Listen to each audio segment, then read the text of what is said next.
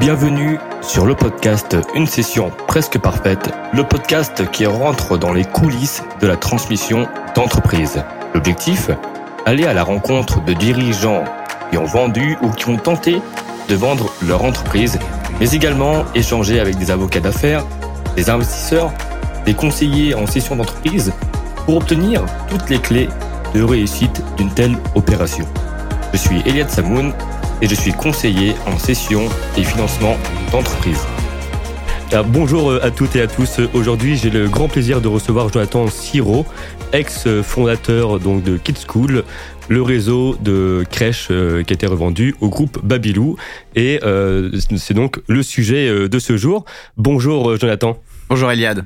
Merci beaucoup, Jonathan. C'est un vrai plaisir de, de, te recevoir. Donc, on va parler aujourd'hui de euh, la session de, donc, de ton entreprise euh, Kids School au euh, groupe Babylou et comprendre un peu tout le cheminement de, du début de la genèse mhm. de Kids School jusqu'à la session et comprendre un peu comment tout ça s'est passé.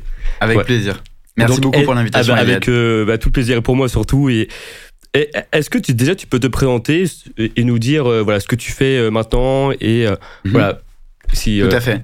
Alors, euh, Jonathan Siro, euh, j'ai 39 ans, je suis papa de trois enfants. Euh, j'ai commencé assez tôt puisque j'ai des enfants de 13, 11 et 7 ans. Ah oui, bien.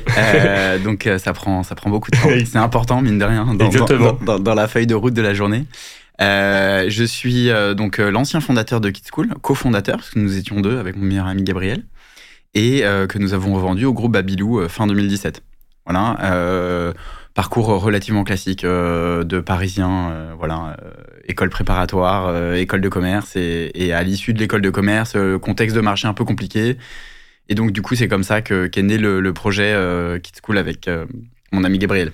Et comment, comment voilà, parce que c'est rare, rare de, de, de, de sortir bah, d'une école de commerce et de, de, lancer une activité en fait dans, euh, dans l'enfant, dans la petite enfance en mmh, fait. Hein, c'est souvent c'est soit dans la tech ou dans d'autres services on va dire, mais c'est vrai que le, le, la petite enfance c'est pas commun. Pourquoi d'ailleurs ce, pourquoi ce choix? Alors attention, on est en 2024. Certes, la tech aujourd'hui, c'est un chemin euh, emprunt par, par, beaucoup de, par beaucoup de fondateurs, mais euh, bon, on est en 2008, Tout 2008-2009 euh, au moment où on prend cette décision.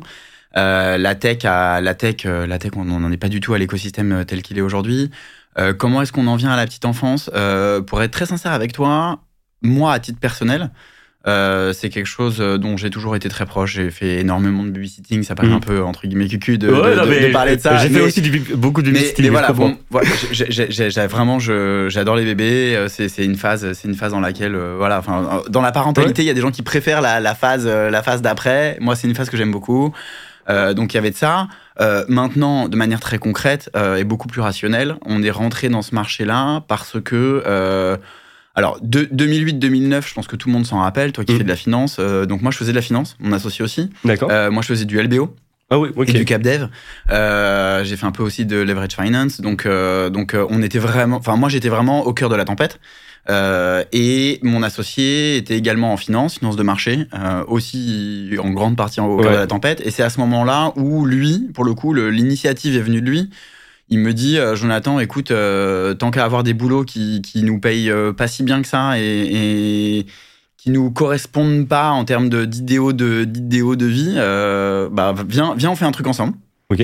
Et puis on a fait ça de manière hyper rationnelle. C'est-à-dire qu'en fait, on a. Alors, lui, pour la petite anecdote, il habitait à l'époque aux Bermudes. Ok. on, Avait, on avait un gros décalage horaire. et en fait, en asynchrone, on s'envoyait par mail. Euh, un fichier Excel sur lequel on mettait nos idées et on avait quelques colonnes. Alors j'aurais aimé retrouver ce ah fichier, je n'ai jamais retrouvé ce fichier. Dans les euh, dans, les vieux, dans, les vieux mails, bah, non, parce que je pense que je devais les envoyer avec ma boîte B0 de ah de l'ESSEC à l'époque. Ah c'est vrai que c'est frustrant quand on veut récupérer. ah ouais. Et j'ai pas retrouvé ce fichier. Et en fait on avait fait ça de manière très rationnelle. Ok. C'est-à-dire qu'on avait des idées euh, entre guillemets de tech à l'époque, de sites internet pour pour proposer des services. On avait des idées diverses et variées. Euh, moi, j'ai toujours lu euh, par, euh, par culture familiale, parce que c'était disponible à la maison, j'ai toujours lu beaucoup de presse économique. Et donc, et donc j'étais abonné à, à entreprendre, l'entreprise, capital, management. À 5 ans, 10 ans déjà dans, Non, non, non, non là, je te parle, je te parle, bien sûr, je, te, je, te, parle, je te parle là en 2008-2009, je recevais, voilà, je recevais tous les mois les mensuels de l'entreprise, etc. Et puis on était tombé au moment où on, où on où on itérait sur, sur, sur ce fameux fichier en, asynchrone, je suis tombé sur une double page sur les frères Karl, fondateurs de Babylou en l'occurrence. donc la boucle est bouclée. Et, et qui parlait de la, de la libéralisation du marché des crèches, qui, était, qui, était, qui était tout jeune, le marché des crèches était tout jeune. Et, euh, et j'ai dit à mon associé, euh, écoute, euh, tu sais quoi, regarde, dans le marché, c'est quasiment que des anciens financiers, des anciens d'écoles de commerce qui, qui, qui, montent des crèches, pourquoi pas nous? Ça a coché pas mal de cases de, de notre, de notre cheminement. Parce que c'est vrai que le, le, mm. vous, vous, souhaitiez surtout une idée qui rassemble quels critères déjà pour, pour bien comprendre après pourquoi vous vous êtes destiné vers, vers ce choix? Alors, ce qu'il faut voir, c'est que alors, Gabriel et moi, on est deux personnalités euh, totalement opposées. Euh, voilà, et euh, moi, je suis un peu le, le riscophile, un peu foufou, qui réfléchit parfois pas assez entre guillemets mais qui se précipite pas mal qui, qui va qui est dans l'action. Gabriel est quelqu'un de beaucoup plus posé beaucoup plus réfléchi beaucoup plus rationnel. Et, et on forcément quand tu t'associes alors l'association était naturelle parce que parce qu'on était vraiment meilleurs amis dans la vie et qu'on savait que cette différence-là euh, était, était, était, euh, était, gérable, entre guillemets, puisque voilà, enfin, on a, on a fait vraiment toutes nos études ensemble de manière, de manière assez, de manière assez, assez fusionnelle et, et, on, savait, enfin, a posteriori, c'est facile de le dire, de mm. dire on savait que ça marcherait, mais en oui, c'est pas, pas, évident. mais quand on s'associe, on a toujours le ah sentiment que ça va marcher. Mais en tout cas, en tout cas, voilà. Et euh, pourquoi les crèches? On avait des, arguments assez rationnels. Euh, mise de à l'époque, euh, une fois de plus, il faut aussi se replacer en 2008-2009. Très peu de business angel, très peu de levée de fonds, ou pas du tout. D'autant moins dans des métiers, dans des métiers très, très traditionnels. Tout à fait. donc, donc de base. et puis nous, on était jeunes entrepreneurs hein, quand on quand on prend la décision. On a 24-25 ans. on n'a pas des capitaux des capitaux délirants. Et du coup, on s'est dit, OK, il faut qu'on parte vers quelque chose où euh, la mise de départ euh, et la mise nécessaire pour créer une activité est assez circonscrite dans le sens où euh, on voulait pas un truc où ben, tu mets 50 et puis il faut rajouter 20 et puis il faut rajouter 40 et puis il faut au fil du temps. Où tu, tu, connais les coûts, tu sais ce que ça va te voilà, coûter. Donc, et... en l'occurrence, et en l'occurrence, l'ouverture d'un premier établissement, une fois que tu as choisi les locaux, une fois que tu déjà tu pars avec un budget de base entre notre mise de départ de capital, euh, on avait une banque à l'époque, on a réussi, euh, on a réussi aussi à avoir une banque sur, sur, sur une mise de départ. Euh, bon, pour la petite anecdote, on te dit oui, quand tu entreprends, donne jamais de caution personnelle. Une fois de plus, 2008, 2009, ben, la caution personnelle, t'as pas trop le choix. Bah, tout à fait. Il y avait quand même le Oseo à l'époque, l'ancêtre de BPI. D'accord. Qui, qui, j'ai pas, j'ai, pas connu, qui contre-garantissait, qui contre-garantissait quand même un peu. Donc, donc merci Oseo et, et, Feu BPI, enfin en tout cas ex, ex BPI. Euh, et, euh, et, donc voilà, donc une, somme, somme assez circonscrite. Euh, une activité qui pouvait potentiellement euh, toucher à des compétences qu'on avait. et une fois plus, replaçons dans le contexte, on est quasiment tout jeune sorti d'école. tu as des compétences, quand tu sors en école, quand tu sors d'école, tes compétences, elles sont honnêtement entre nous. Euh, ta seule compétence, c'est de savoir bosser. Oui. Euh, Il est temps d'être peut-être un peu discipliné encore, mais oui, tout à fait. Euh, ce que tu fais à l'école, ça n'a rien à voir avec ce que tu fais dans. Donc, donc, voilà, donc compétences, compétences, je mets des guillemets parce que ok, on a fait des stages, on a eu quand même un domaine d'expertise. Gabriel avait une forte expertise dans l'immobilier. moi, j'avais une expertise en finance. Euh, puisque bon jeune analyste de fonds d'investissement, ben tu bouffes des modèles, donc euh, donc tu vois, tu, tu, manges du fichier Excel et, je, je, je, ne peux manges, que comprendre. Et tu manges du free cash flow. Euh, pendant, ah ouais, c'était repas quotidien ça. 15 heures par jour, voilà. Euh, donc donc ça, t'apprend pas à gérer une boîte, mais en tout cas, tu as quelques notions de base pour partir sur, euh, sur, sur un projet assez circonscrit comme ça. Donc ça cochait pas mal de, de ces cases-là. Moi, la petite enfance, une fois de plus, pour le coup, enfin, tu vois, ma première crèche, j'y ai passé beaucoup de temps. J'adorais. Euh, D'ailleurs, ma, ma, première directrice, à un moment, vient me voir me dire... Euh, Jonathan, il y a un moment, il va falloir. Il faut, que tu arrêtes de venir dans les espaces, euh, dans les espaces d'accueil. Mais, mais c'était un kiff. Enfin, honnêtement, pour le coup, au début, c'était un kiff. En plus, pour la petite, enfin, voilà, ma fille était aussi parce qu'on était en panne de mode de garde à l'époque.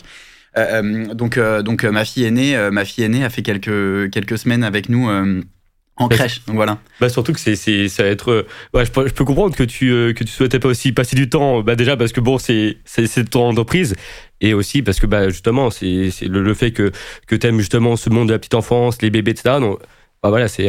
mais après, j'imagine, tu pouvais pas forcément rester pour éviter des liens, c'est ça, de, de, des liens avec les bébés pour pas qu'ils s'habituent, je sais pas, non c'est... Écoute, euh, en, fait, euh, dans notre première crèche, on avait euh, établi, comme, comme il se fait souvent quand tu crées des, lieux comme ça, on avait établi nos bureaux là-bas pour des mmh. questions économiques. Bien sûr, Parce qu'on louait, on, louait, on louait une crèche, on louait des, des, locaux, donc on y avait établi nos bureaux. et dans les premiers instants, bah, tu sais, le, le métier de crèche, l'une des difficultés, c'est une difficulté humaine. Euh, de gestion des ressources humaines et euh, bah, il y a beaucoup d'absences. Euh, de temps en temps, il y a des professionnels qui arrivent en retard, des professionnels qui te préviennent un petit peu tard qu'elles ne viendront pas. Donc, des moments où effectivement bah, tu peux donner un petit coup de main et, comme dans, dans, les crèches tu as le droit à un certain quota de personnel non qualifié euh, que tu sois papa, être papa n'est pas une qualification. Ouais, mais, euh, mais en tout cas, euh, tu peux être une surveillance supplémentaire. Et, et moi, j'avais ce plaisir-là. J'en abusais un peu. Et jusqu'au moment où ma guérisseuse m'a dit Jonathan, il faut que tu t'ex... Voilà, il faut s'extraire un petit peu des équipes quand, quand, la crèche s'est mise, à, mise à tourner. Maintenant, on est parti avec beaucoup de certitude initialement. Ouais en se disant ok euh, on est deux cerveaux pas trop mal pas trop mal vous avez réussi à avoir euh, la mise de départ euh, que vous souhaitiez le début les, les, tout débuts effectivement, on a eu un accueil, on a eu un, accueil favorable de la banque. et puis bon, nous, on avait mis un petit peu de sous de, ce qu'on avait, mais les tout tout débuts étaient favorables. Ensuite, il s'est passé la traversée du désert pendant un an puisque puisque on trouvait pas de locaux, les propriétaires voulaient pas nous louer. bon, forcément tu vois deux petits jeunes euh, de 24 ans qui arrivent euh, et qui veulent louer un local de 200, 300 mètres carrés. Il y a des inquiétudes, beaucoup de questions, euh, des demandes de garantie qu'on peut pas fournir parce que même si on a du cash, les garanties qu'ils nous demandent, ben, ils mobilisent beaucoup trop de cash par rapport à ce dont on va avoir besoin pour faire les travaux. Et la réglementation aussi, j'imagine, la, réglementation, les, peut-être les, certifications à passer ou... Les réglementations, c'est encore autre chose, puisque en fait, euh, assez rapidement, on se rend compte que de toute façon, même si tu as un cahier des charges de la petite enfance, on se rend assez vite compte que euh, deux petits jeunes de 24 ans euh, qui déboulent dans les administrations de tutelle euh, vont pas avoir la légitimité et la crédibilité pour, pour prendre la responsabilité d'un établissement. Donc en fait, on s'est associé, associé, entre guillemets, où on a trouvé euh, une infirmière euh, puéricultrice très tôt dans le projet qui, euh, qui du coup nous a aidé, qui nous a aidé et surtout qui a été la figure de ah, crédible de, de, l'établissement. Ça, ça, on l'a fait assez vite, on s'est rendu compte assez vite ah oui, que sinon on n'y arriverait pas. mais en fait, les vraies difficultés de base étaient vraiment des difficultés immobilières. C'est-à-dire que une fois de plus, on n'avait pas d'apport pour acheter un local. Donc on n'a pas acheté, on n'avait pas euh, forcément des parents euh, qui, qui, étaient euh, appétents pour, pour nous aider éventuellement, bah ou des amis qu'on a fait investir. Une fois de plus, le contexte, on a 24 ans, fait. Et puis, nos amis ils sont, bah ils sont juniors. Ils ont aussi des poches aussi vides. Voilà, donc, donc à l'époque, donc à l'époque, il faut trouver un local, il faut trouver un propriétaire qui est relativement flexible et qui nous, nous assomme pas avec des conditions délirantes. Et ça a été une chose longue à trouver. Euh, on a écumé la région parisienne, euh, ou en tout cas les, différents les différents spots qu'on avait qu'on mmh. avait souhaité euh, préciser. Et en fait, voilà, toujours pareil, c'est aussi une question un peu de chance. On a trouvé une, vieille bâtisse toute pourrie à Saint-Maur-des-Fossés. qui n'avait pas appris, qui n'avait pas trouvé locataire depuis des années. le propriétaire, le propriétaire était à l'époque très sympa et il nous a un peu pris, un peu pris pour ses enfants quoi. donc, bah, donc, euh, donc, les conditions étaient euh, classiques. Euh, mais pas classiques avec des avec des pénalités entre guillemets. Tout à fait. C'était des conditions de, de, prise à bail avec une garantie normale. Avec voilà. Donc ça, ça, ça nous a permis de le faire. Et puis et puis une fois que une fois que t'as le une fois que t'as signé un bail sous conditions suspensives, euh, alors, je sais pas si, si, ton, si, ton, si ton audimat est. je te laisse effectivement voilà, donc, expliquer. Donc, en fait, l'une des pots de banane de, des activités qui ont un sous-jacent euh, immobilier euh, avec, avec des nécessités d'agrément, c'est que en fait, le risque, c'est de. Et d'ailleurs, ça a été le, cas de beaucoup de, de, gens qui ont. Face à cette difficulté de mettre le pied à l'étrier sur, sur des locaux, ont signé des baux en se disant ok c'est bon euh, je vais réussir à faire euh, mon, avoir, mes normes avoir, avoir mes agréments etc donc il y a pas de il y aura pas de loup euh, le propriétaire veut pas de conditions suspensives donc je prends un bail ferme. Le problème du bail ferme c'est que tu es engagé ok? Les conditions suspensives c'est quoi? C'est tu signes un bail et tu dis au propriétaire bah, en fait j'ai trois mois 4 mois 5 mois x mois pour obtenir mes agréments. Les agréments, c'est quoi dans les crèches? C'est des autorisations de travaux, mais en parallèle de tes autorisations de travaux, il y a le dossier d'agrément avec les PMI. Les PMI, c'est l'administration tutelle qui te donne ton agrément euh, pour accueillir des, des, enfants. D'accord. Et encore parallèlement à ça, tu as aussi la CAF qui est censée financer ah quand tu es une crèche, euh, une crèche euh, qui rentrait dans les, dans les, dans les normes de, de la CAF. tu as aussi un dossier CAF. voilà. Par contre, il y a des choses que tu ne peux pas mettre en conditions suspensives. par exemple, l'agrément de la CAF, c'est très rare, voire quasi impossible de faire, de faire accepter à un propriétaire l'agrément de la CAF. Par contre, autorisation des travaux, c'est relativement classique. Ça se fait dans les restos, ça se fait dans plein de trucs. Euh, mais nous, on avait une problématique supplémentaire qui était l'agrément de la PMI. Donc, t'as pas d'agrément, même si t'as même si as ton autorisation de travaux, c'est foutu. c'est foutu. Si t'as pas l'agrément de la PMI, si la PMI te dit, bah, en fait, t'as 300 mètres carrés, tu vas en faire, tu vas faire 15 berceaux dedans, ton équation elle est pas rentable, euh, et donc du coup tu vas dire, bah en fait, euh, je la fais pas. J'ai pas mon agrément pour, ah pour le nombre de berceaux qu'il me faut, donc je le fais pas. Et ça, il faut une porte de sortie parce que si t'es dans un bail, euh, alors, tu as eu des opérateurs qui ont fait des, des bails avec des clauses, euh, des baux pardon, avec des clauses résolutoires. Euh, une clause résolutoire, c'est quoi? C'est tu, tu rentres dans un bail entre guillemets ferme, tu payes ton loyer, mais si tu n'as pas à l'issue du délai de ta clause résolutoire obtenu tes, tes autorisations, à, l'issue, tu peux rompre le bail parce que voilà, ça s'appelle une clause résolutoire. Mais ça coûte beaucoup d'argent. tu t'imagines?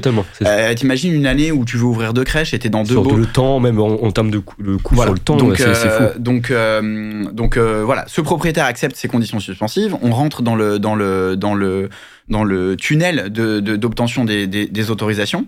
Euh, ça s'est plutôt pas trop mal passé à l'époque euh, là-dessus. Donc euh, même si c'était le premier coup, comme, comme je te dis une fois de plus, on avait, le, on avait cette, cette, cette fameuse infirmière puricultrice qui, qui, nous a permis de crédibiliser le dossier.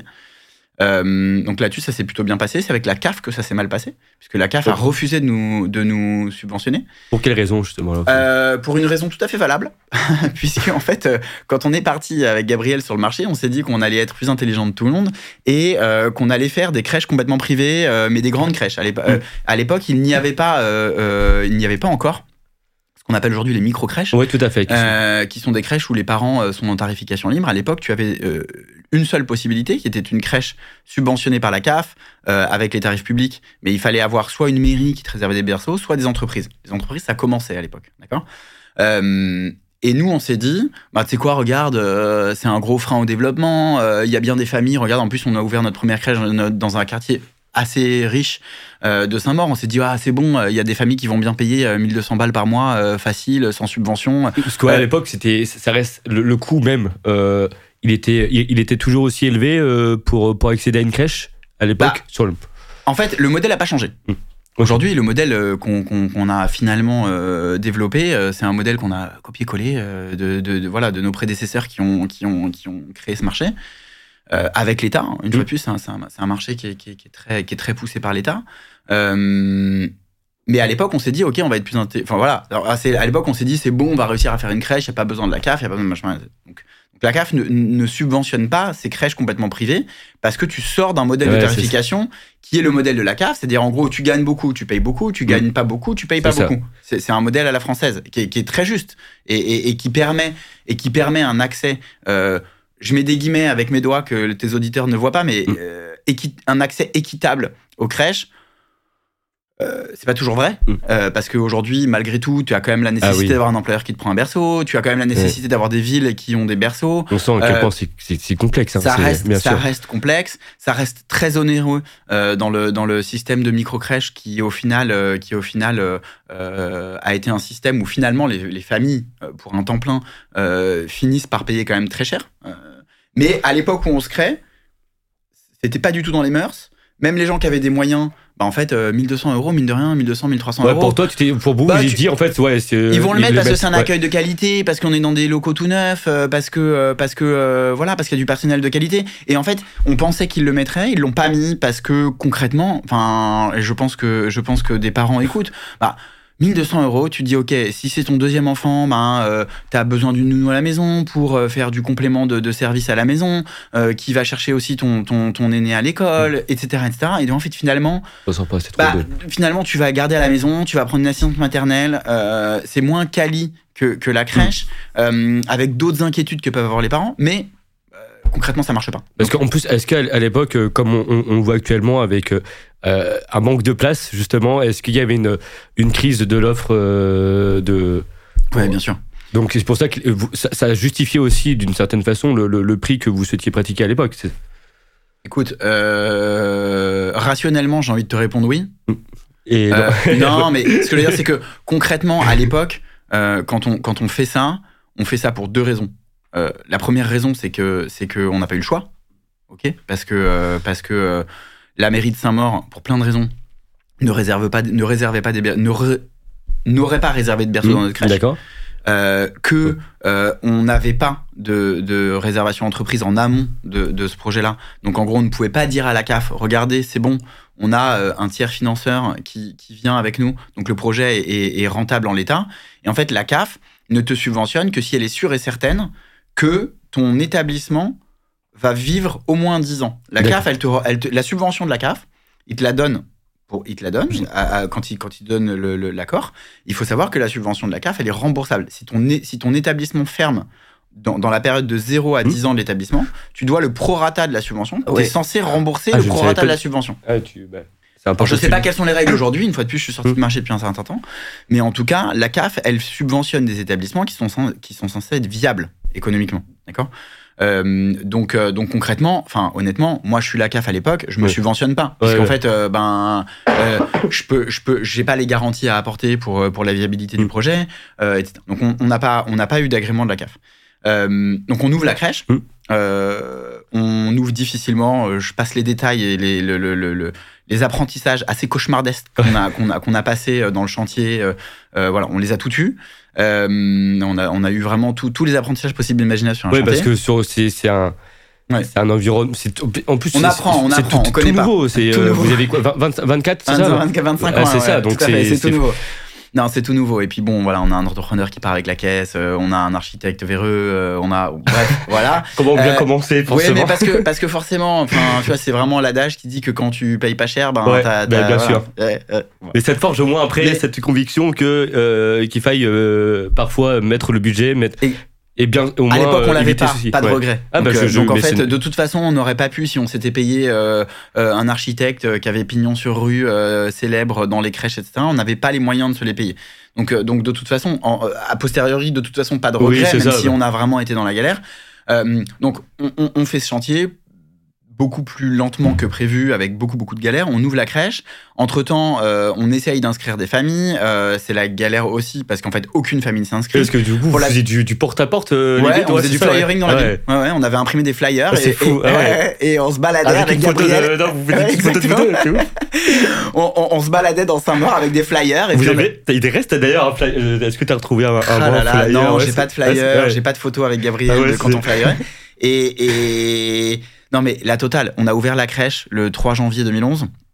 Euh, donc euh, tu t'imagines, tu fais du flyering de novembre à, décembre. Bon bah il fait pas beau, il fait pas chaud. Euh, donc, voilà. Après c'est c'est a posteriori c'est des, des, des, des, souvenirs c'est des souvenirs qui nous donnent le sourire. Mais mais en tout cas le contexte c'est on ouvre une crèche une crèche de une capacité de 40 enfants, 40 mmh. bébés. On a trois enfants à l'ouverture. Ah ok? Donc on ouvre une crèche avec une capacité de 40 sur lequel on s'engage à recruter du personnel. Alors pas pour 40, mais on s'engage à recruter à l'époque c'était 7 personnes.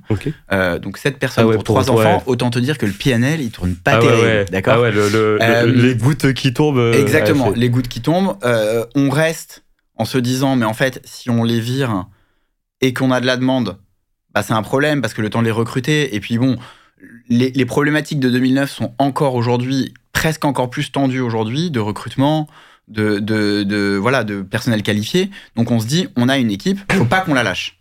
Et surtout dans, ce, dans le monde de la petite enfance, euh, faut des personnes vraiment de, de confiance, des personnes fiables, c'est pas évident. Bon, on les connaissait pas, euh, et, et, ce qu'il faut voir dans la petite enfance aussi, c'est que le personnel, une fois qu'il y a une crèche qui ouvre plus près de chez elle, euh, mm. voilà, il y, a une question de proximité. Bah mais, mais, en tout cas, donc on a cette équipe de base, mm.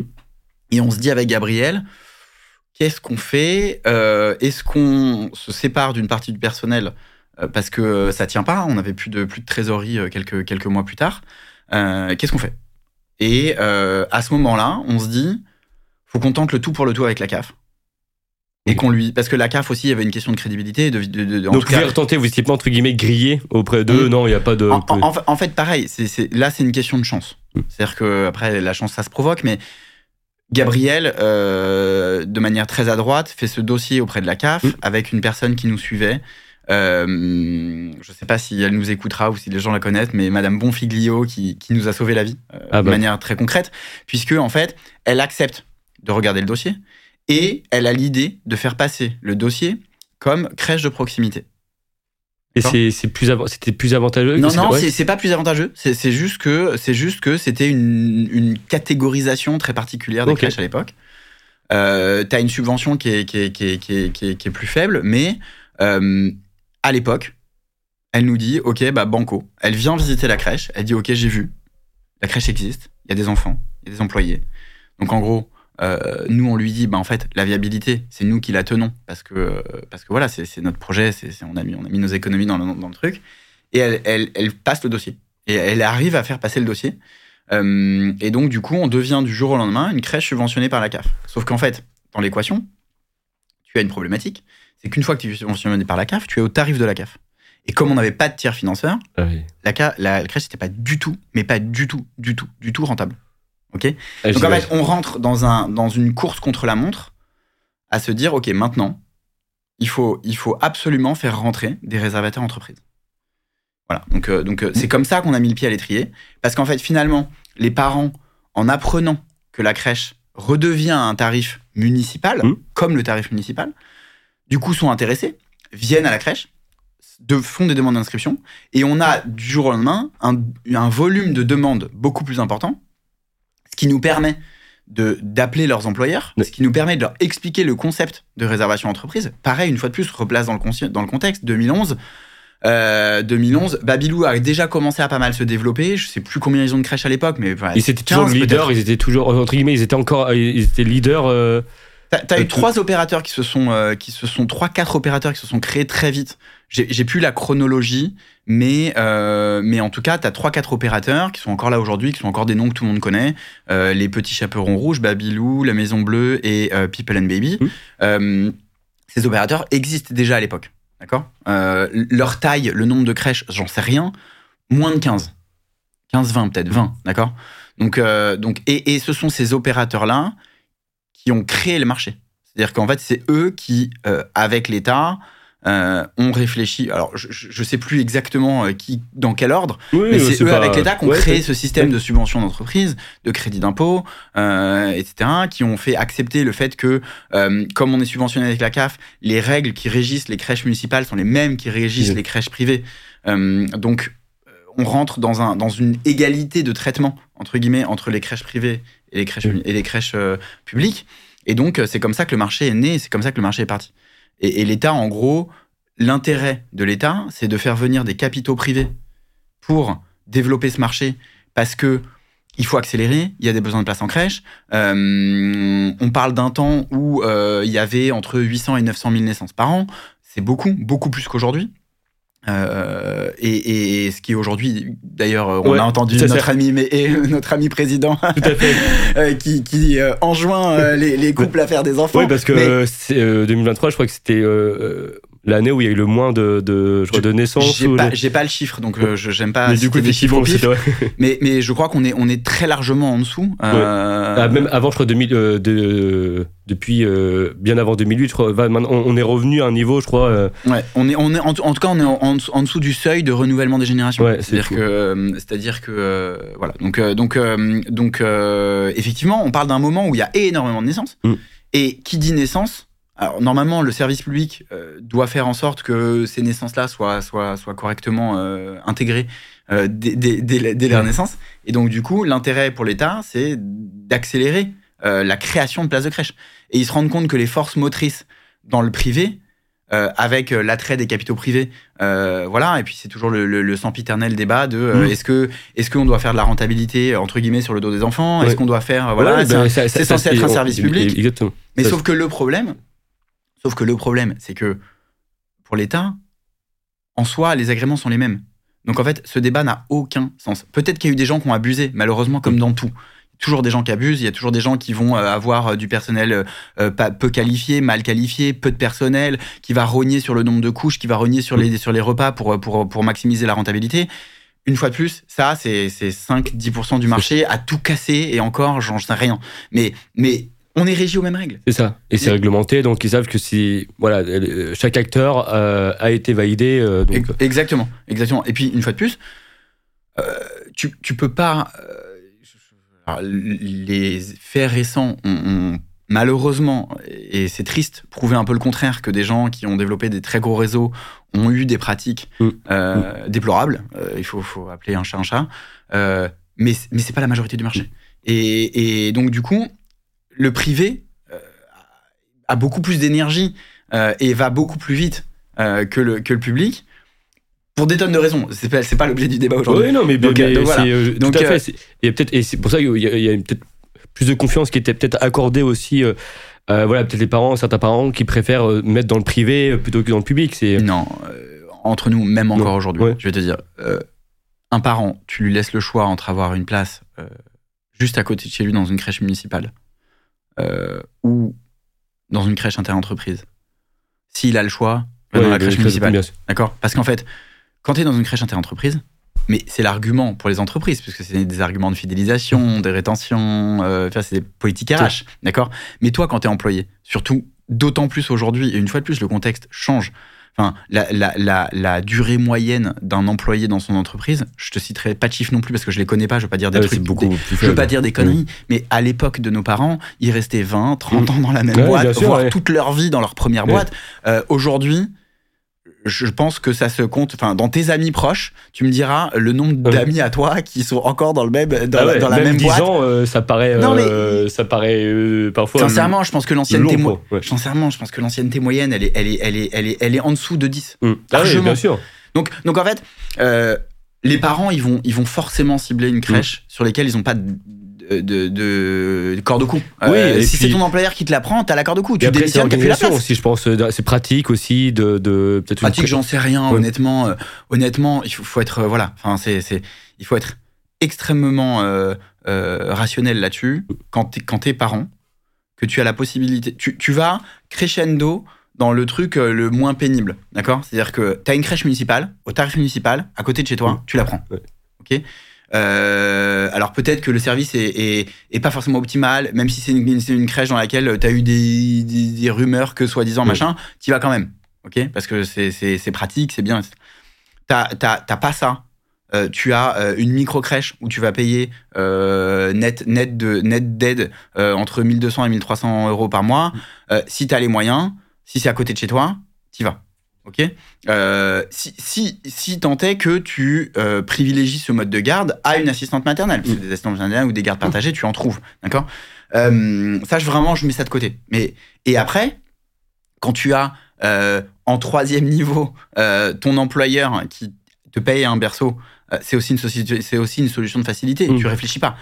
j'ai mon employeur, euh, mon employeur, il me paye un berceau, je vais aller là où il me le paye, et puis, euh, et puis je vais y aller. Mais, mais, t'es lié, c'est vrai que t'es, es lié, ouais, c'est ça. Donc, ah bah t'es lié, c'est-à-dire que dans les trois ans de l'enfant, dans, les, dans, dans les trois ans de l'enfant, tu as toujours le coup près que l'employeur puisse vouloir arrêter pour des raisons financières. tu as toujours le coup près de dire que ben, tu, tu changes de boulot, donc ton berceau est pas, est pas conservé. Mm il y a des contraintes. Mais c'est un marché qui marche extrêmement bien. Euh, avec des opérateurs hyper sérieux qui font un travail de dingue. Euh, quand tu vas dans des, dans des locaux euh, d'entreprises de, de, crèches privées, c'est magnifique, c'est superbe, c'est hyper bien entretenu. pour des raisons aussi marketing, on va pas se voiler la face, dans le sens où, effectivement, quand tu es dans le privé, tu te dois à limite d'être encore un peu mieux mm. que, que, le reste, parce que c'est un argument commercial. Euh, les premières crèches euh, où il y a eu des projets pédagogiques euh, bilingues, musicaux, avec des activités hyper, hyper variées, bon, c'est en partie venu du privé quand même, d'accord? Parce que toi, qu'est-ce que tu as fait Qu'est-ce que tu as voulu Qu'est-ce que tu fait pour te distinguer des, autres acteurs? Tu t'es dit là, clairement, ils font pas forcément ça bien, ou et tu t'es dit moi, par contre, je, veux vraiment faire quelque chose de, sérieux, de béton et rien. rien, d'accord. Honnêtement, enfin, tu as eu des opérateurs qui ont essayé de rentrer sur le marché en disant regardez, moi je suis exceptionnel, j'ai un projet pédagogique hyper original, etc. La réalité, euh, à la fin de la journée, c'est que les parents, qu'est-ce qu'ils veulent? Juste, ouais. Non, mais à la, réalité, à la fin de la journée, ils veulent que leur, enfant il ait été bien traité, mm.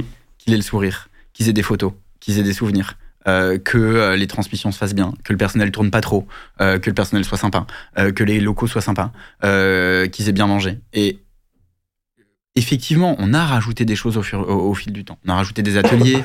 on avait une entreprise qui faisait ateliers musicaux, mmh. ateliers créatifs, ateliers linguistiques, ateliers d'éveil, etc. Oui, plein de choses qu'on a rajoutées, qu'on n'était pas obligé de rajouter. Mmh. Mais en fait, une fois de plus, pour rejoindre le point que, que, que, j'évoquais juste avant, c'est pourquoi est-ce qu'on a fait ça? On a fait ça, bah, un, parce que c'était sympa en termes de qualité de service euh, et c'était sympa en termes de réputation mmh. euh, de le faire. Nous, ça nous satisfaisait de se dire, euh, ben, c'est un truc en plus. Mmh. Honnêtement, le coût, le coût par rapport à ce que ça pouvait apporter était, ça fait partie des investissements entre guillemets héroïstes en, en, en images, mmh. d'accord? Et, donc, du coup, ça paraît très capitalistique de le dire comme ça. Mais, mais, mais oui, c'est bien, pour bien pour les enfants, c'est agréable pour les familles, c'est héroïste en termes, de, en termes de marketing. Donc, donc, tu le fais aussi parce que voilà, ça, fait, ça, participe de la qualité d'accueil. Donc, euh, donc euh, il faut pas. Moi, j'ai toujours refusé de tomber dans regarder à quel point on, est, on était exceptionnel et on faisait les trucs pour le bien-être, exclusivement pour le bien-être des enfants. Évidemment, enfin honnêtement, euh, je pense qu'aujourd'hui, les opérateurs qui ont la meilleure réputation du marché, encore aujourd'hui, et qui font un travail exceptionnel, c'est des gens qui, de base, tout ce qu'ils faisaient, ils le faisaient aussi, et toujours aussi, pour la qualité de l'accueil, pour le bien-être des enfants. Parce que parce que, parce que tu, tu, peux, tu peux pas tenir dans la durée mm, sinon. Tout à fait. Et puisqu'il y a, a d'autres business qui, qui, sont aussi, euh, qui peuvent être aussi rentables. Ou, euh, c'est... Donc forcément, il faut que. Il, il, faut qu'il y ait une, une part de, d'intérêt pour, euh, pour, voilà, pour favoriser un, un, un, meilleur environnement pour, pour, pour les enfants. Bah, voilà, comme toi, tu as, toujours aimé ce, ce milieu-là, tu as aimé les bébés, donc forcément, ça participe à mm. justement à ce, type de, de, décision ou d'initiative. Et puis tous ceux qui ont fait ça uniquement pour l'argent et pour le business, euh, beaucoup, ont eu des grosses pots de banane. Ah ouais. Bah oui, parce que c'est c'est pas euh, on parle pas là de, de parfois de d'escrocs qui vont entuber un client ah, bon un particulier là ça, ça là ceux qui font ça pour l'argent ils vont c'est au détriment de, de on parle de, conditions pour des, des, des, des bébés. Des, potentiellement très court-termiste. Donc c'est exactement. Et puis même surtout pour la, ah, bon, la conscience, le, ah, tout ça. Après, voilà, c'est propre à chacun, mais c'est vrai que c'est. On ira sur un podcast de, de, de, psychothérapie. exactement, exactement. Pour, et, de philosophie, et de philosophie. Mais ça, la conscience, euh, ouais. Enfin, ça, malheureusement, euh, soit, soit t'es quelqu'un de bien, soit tu l'es pas. C'est pour ça que c'est pas, un, pas un métier euh, facile, parce que c'est un métier où tout repose sur la confiance. Je veux dire, un parent comme tu l'as dit, il a, il a, des besoins simples au final. Il veut juste que son enfant, il soit, il le dépose, il soit bien, mm. bien entouré. Donc, c'est des besoins simples en fait. Il a pas. Les autres activités, c'est toujours intéressant, mais c'est pas mm. forcément ce que. Mais ça, pour te, pour, te répondre à ça, c'est aussi une question de personnalité. Mm. Euh, tu as des gens qui vont être très détachés de ça, et d'autres pour qui, euh, et ça a été un peu notre cas, et on, on, y reviendra, mais c'était aussi une des, une des, raisons pour lesquelles on a vendu, nous, on est très, très, attachés. On prenait tout à cœur. Et en fait, la problématique que tu as dans, le, dans, le, dans beaucoup d'activités euh, B2C où tu, tu, as, tu as affaire aux au consommateurs directs, c'est que tu, tu entends beaucoup plus de plaintes que euh, de compliments. Les gens qui ont des choses positives à dire sur toi, ils prennent pas forcément le temps si tu les y encourages pas et si tu ne leur donnes pas un click to action hyper actionnable, facile à faire, etc ceux, qui veulent dire de la zut sur toi, euh, ils, prendront le temps. Ils vont y penser mm. et ils vont prendre le temps. Le, soir, le soir, quand ils vont rentrer chez eux, ils prendront le. Dire, ils prendront le temps. Ils prendront le temps. C'est tout le problème des avis. Euh, de manière générale, c'est qu'en fait, pourquoi est-ce que tu as eu des solutions qui se sont développées au fil du temps euh, avec des QR codes, avec des trucs NFC pour pour dès que les gens ils sortent du service, on leur dit ah si t'as kiffé, juste mets-moi un petit un petit 5 étoiles, vas-y machin et tout. Pourquoi? Parce que soit tu te payes des faux avis, euh, soit en fait malheureusement il n'y a que l'insatisfaction qui s'exprime. Et pour en revenir au, sujet préalable, donc nous on, prenait vachement à cœur ça parce que c'était important à nos yeux. Et tu as des gens détachés de ça. Okay et tu as des gens qui peuvent tracer leur route, euh, développer leur activité et se dire ok il y, y, aura toujours des insatisfaits et j'écouterai pas les insatisfaits, je trace ma route. Mais, mais, euh, mais euh, oui, ce que tu fais au quotidien aussi, c'est pour essayer potentiellement d'éviter les insatisfaits. C'est mm. impossible à éviter. Tu fais ce que tu veux. Tu peux leur mettre une, tu peux leur mettre un, une Rolls Royce qui va les chercher en, bas de chez eux. Euh, L'insatisfait, c'est que ce sera toujours. Oui, exactement.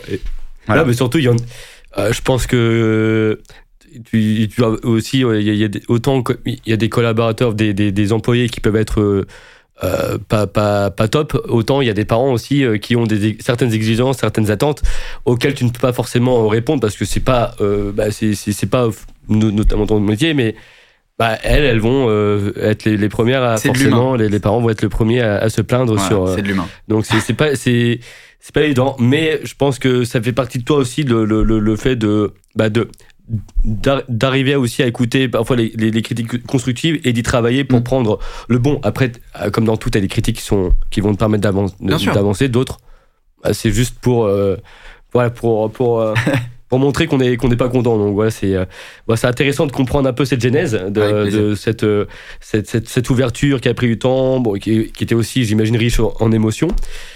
Et à quel moment vous avez rapidement euh, donc dépassé un peu ce rythme de croisière. Vous avez euh, euh, en croissance, hein, vous avez connu cette, cette, forte croissance. Alors, on ouvre donc cette première crèche en janvier 2011. on n'a plus un sou en caisse. Pour, quelles raisons Parce qu'il y avait. non, pour ces raisons, pour toutes les raisons qu'on a évoquées, les difficultés de chantier. On a payé mmh. de, deux fois un début de chantier. Ah on a, on a eu des très grosses difficultés. On, est, on, est, on a commencé le, le, le voilà, les, les, les, les, premiers, mois de la crèche très déficitaires. Euh, euh ça, ça, vous a d'ailleurs, excuse-moi, euh, mm. je attends, je te. Du coup, parce que ça, est-ce que l'un d'entre vous ou tous les deux, à un moment, vous vous étiez déchauffé, limite, vu, vu les galères que, ou les tournures que ça prenait? Sincèrement, non. et pourtant, vraiment, on a eu un contexte qui était extrêmement dur. En fait, de toute façon, c'était, c'était, c'était, pas qu'on se déchauffait, c'est soit tu crevais parce que tu avais plus d'argent, mmh. soit tu soit tu dis tu, tu t'allais à droite à gauche pour, pour faire les fonds de tiroir. Euh, non, on s'est pas déchauffé. Euh, pour plein de raisons. Bah, bah on n'avait pas le choix. On avait mis euh, de l'argent. Mmh. Euh, on avait une dette. Et euh, on s'est pas posé cette question. Sincèrement, on était à un moment de notre vie où on n'avait pas ce luxe-là. On, on y reviendra peut-être après. ce, qui est, ce, qui est, ce qui est finalement quand tu réentreprends euh, quelque chose qui est, qui, est, extrêmement difficile parce que euh, ben, là, on n'avait on, on avait pas le choix. Il fallait avancer. Enfin, C'était marche ou crève, en fait. Et, et du coup, euh, donc, on, est, on est sur ces premiers mois-là.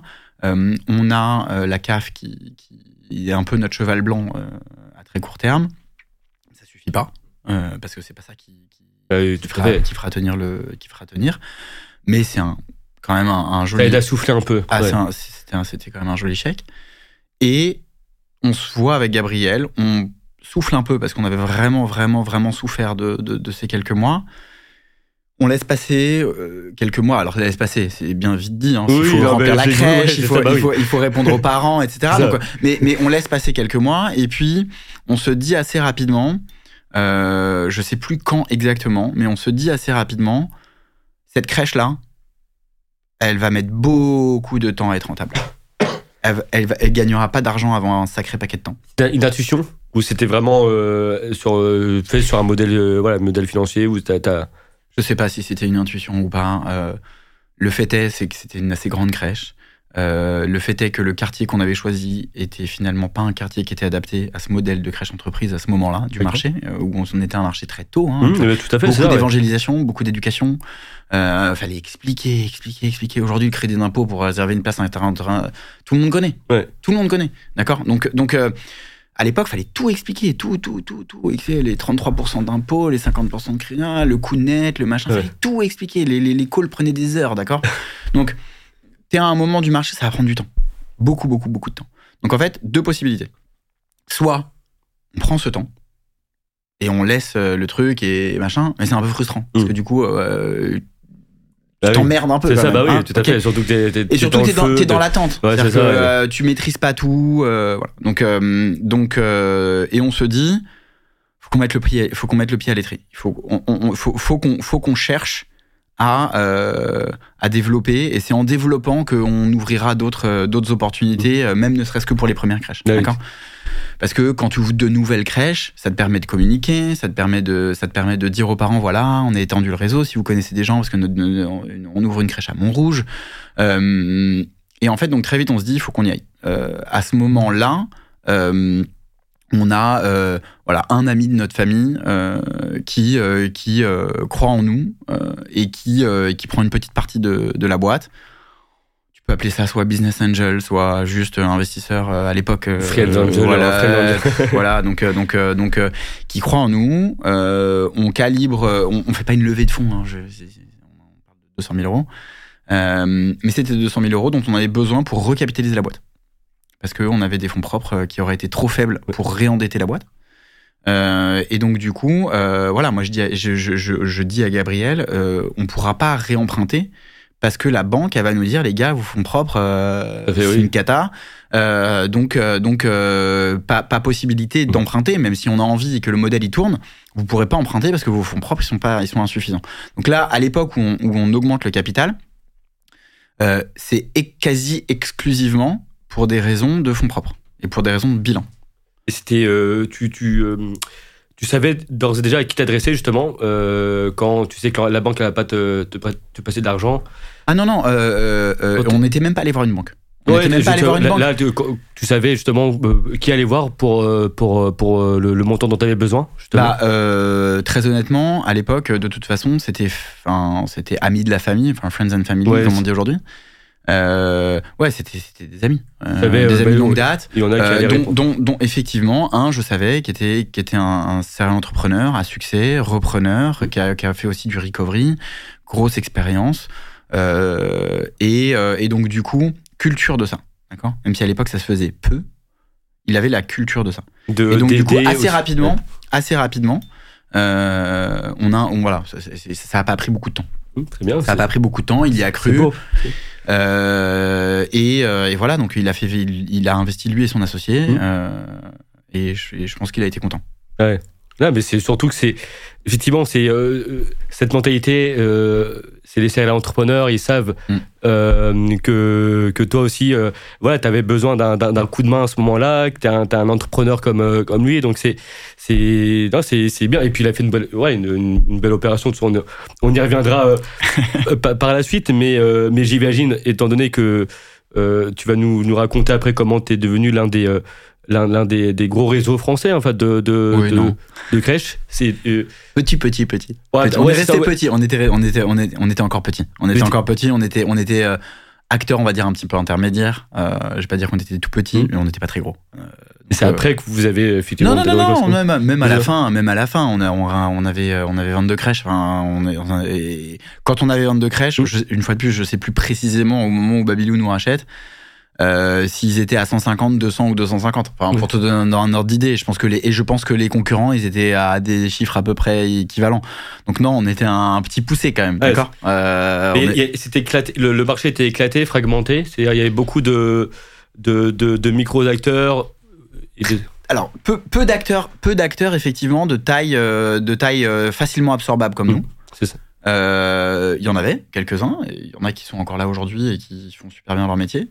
Euh, il y en a d'autres qui ont cédé au fil des temps ou un petit peu avant nous et autres. Mais finalement, oui, le marché il est hyper éclaté. Mm. Hyper éclaté. Et ce qui fait que ces groupes-là, euh, ils vont acheter une, deux, trois, dix crèches euh, dans des réseaux par-ci par-là. Il y a beaucoup de beaucoup beaucoup beaucoup de M&A. Il y a ah beaucoup mm. bah, on, sent que le, là, le, marché actuellement, c'est très compliqué parce qu'il y a beaucoup de, il y a de plus en plus de réglementations. On sent que les micro crèches, c'est, c'est un marché qui se consolide. Et il y a beaucoup de, de, de, de petits acteurs euh, bah, qui, euh, qui qui s'en sortent pas et qui ont besoin euh, justement de, de, de, de, faire des opérations de M&A, voilà, de, de se vendre, parfois de s'adosser à des, des plus grosses structures parce que c'est c'est pas évident. Dans le marché des crèches, je saurais pas te dire. Peut-être que tu as plus d'informations que moi de par ton activité. Euh, ouais, non.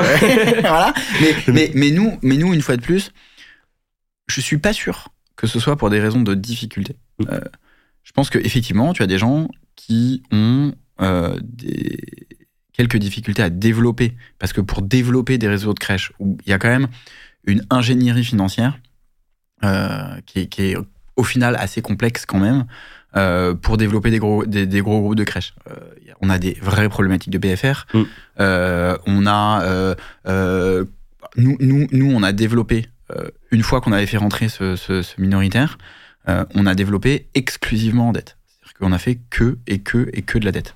D'accord? Donc, euh, donc, euh, donc euh, quand, qui dit dette dit systématiquement ben, des BP. Alors, soit tu avais le BP de, l'établissement que tu finançais, le BP de, ton, de, ton, de ta SAS globale, et, forcément, après, tu empiles un peu les millésimes de dette. tu dois renégocier. Il y a de l'ingénierie. Voilà. C'est pas à toi que je, je, vais, je vais apprendre ça.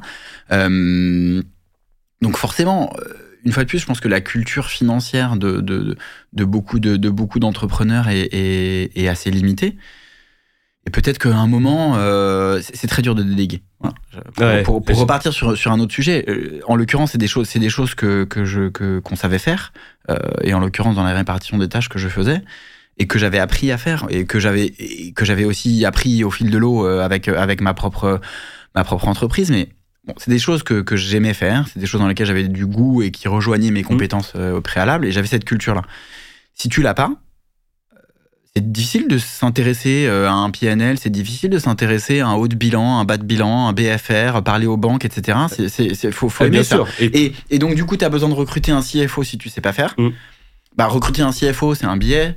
Euh, que c'est quand même, un, quand même un, engagement. Il faut déléguer. Quand tu recrutes un CFO, il a accès à des informations. Euh, T'as pas toujours forcément la volonté qu'il ait accès à toutes ces informations. C'est hyper dur de déléguer. Bien sûr. Voilà. Enfin, nous, nous, nous quelque part, l'un des gros, des gros enseignements qu'on a eu de cette première euh, aventure, c'est que finalement, on a cédé aussi parce que il y a des tâches qu'on n'a pas su déléguer, qu'on n'a pas réussi à déléguer. On était je sais pas si c'est une question de maturité, si c'est une question de, de, de, de riscophobie euh, par rapport à la délégation, si c'est une question de, de, euh, de pingrerie aussi.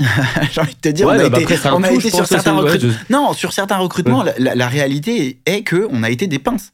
Et en fait, euh, parce que vous, c'était d'un point de vue force, toujours rentabilité, voilà, pour retrouver non, la. même pas. Non, même, même, pas, même pas. Je t'assure, c'est, c'est non pour la simple raison, c'est que déjà, un, on n'a jamais été rentable. D'accord. Euh, aux yeux d'un PNL euh, officiel, euh, on n'a jamais été rentable avant l'année où on a vendu. D'accord. D'accord? Parce que entre les frais de développement, les, les, les, les, achats que tu fais et que tu peux potentiellement passer en amortissement d'un an, donc du coup en charge, mm. en charge etc., on s'est toujours. ça a toujours été en sorte que. Mm la, boîte a jamais été rentable. On avait un actionnaire qui s'en foutait. Euh, on avait un actionnaire qui n'avait pas euh, pour euh, objet la rentabilité, etc. on n'avait pas un fonds de LBO. nos banques, nos banques, comme j'ai eu des relations avec les banques où la première chose que je négociais c'était les covenants. et, donc du coup, et donc du coup, on avait des, des covenants généralement qui nous permettaient de, de, de de faire un peu ce qu'on voulait sur, mmh. euh, sur ces aspects-là, tant qu'on remboursait bien et que, que voilà. Euh, une fois de plus, on parle pas de, on parle pas de dette, de dette LBO à une, fois, une fois, les bidas et tout, euh, où tu as mmh. besoin de, de covenants très particuliers, mais voilà, donc, donc on avait des conditions bancaires qui, étaient, qui étaient encadrées. donc on cherchait pas la, rentabilité dans le sens où non, non, c'était pas pour des choix de rentabilité, c'était vraiment parce que on réinvestissait chaque centime d'euro dégagé de trésorerie, euh, voilà, enfin de trésorerie excédentaire de nos crèches euh, dans le développement. et donc du coup, cette trésorerie excédentaire, forcément liée à de la profitabilité. L'équation économique était profitable, d'accord? Mais la trésorerie excédentaire, c'était aussi parce que on avait un BFR qui nous permettait de dégager à certains moments des excédents de trésorerie qui nous permettaient de réinvestir. Et donc du coup, comme, comme on, pilotait euh, au centime d'euro près euh, toutes ces choses-là, et qu'on a eu quelques moments de tension, de cash quand même, euh, on avait beaucoup de mal à se dire ok on va recruter une vraie DRH qui va nous coûter toute mouillée 150 000 euros mmh. toute charge comprise. On va recruter un vrai directeur de la maintenance. On a eu du mal. On n'a pas su faire. On a essayé. On a essayé. On s'est retrouvé finalement, comme on avait recruté du personnel qui n'était pas aussi qualifié qu'ils auraient dû être, à avoir des choses qui nous insatisfaisaient. Et donc, du coup, on s'est retrouvé à, à contrôler. Et en fait, quand tu recrutes quelqu'un que finalement tu contrôles et que tu manages pas, tu contrôles, eh ben, ça se passe pas bien. Ouais, euh, et donc, du surtout coup, au final, euh, on va et euh, l'embauches pour rien parce que elle, pas, cette, personne elle est censée t'aider justement euh, à faire ce que ce que tu as envie de, de ne pas faire. Exactement. Et au final, tu, le fait de contrôler, en fait, ça, bah, tu restes dépendant de cette personne. Dans, dans le loup de Wall Street, DiCaprio dit You think it's expensive to hire a professional? Wait until you have hired an amateur. Mais c'est vrai. Et, en fait, le, coût de l'amateur, enfin vraiment, le, coût de, de, l'amateurisme, mm.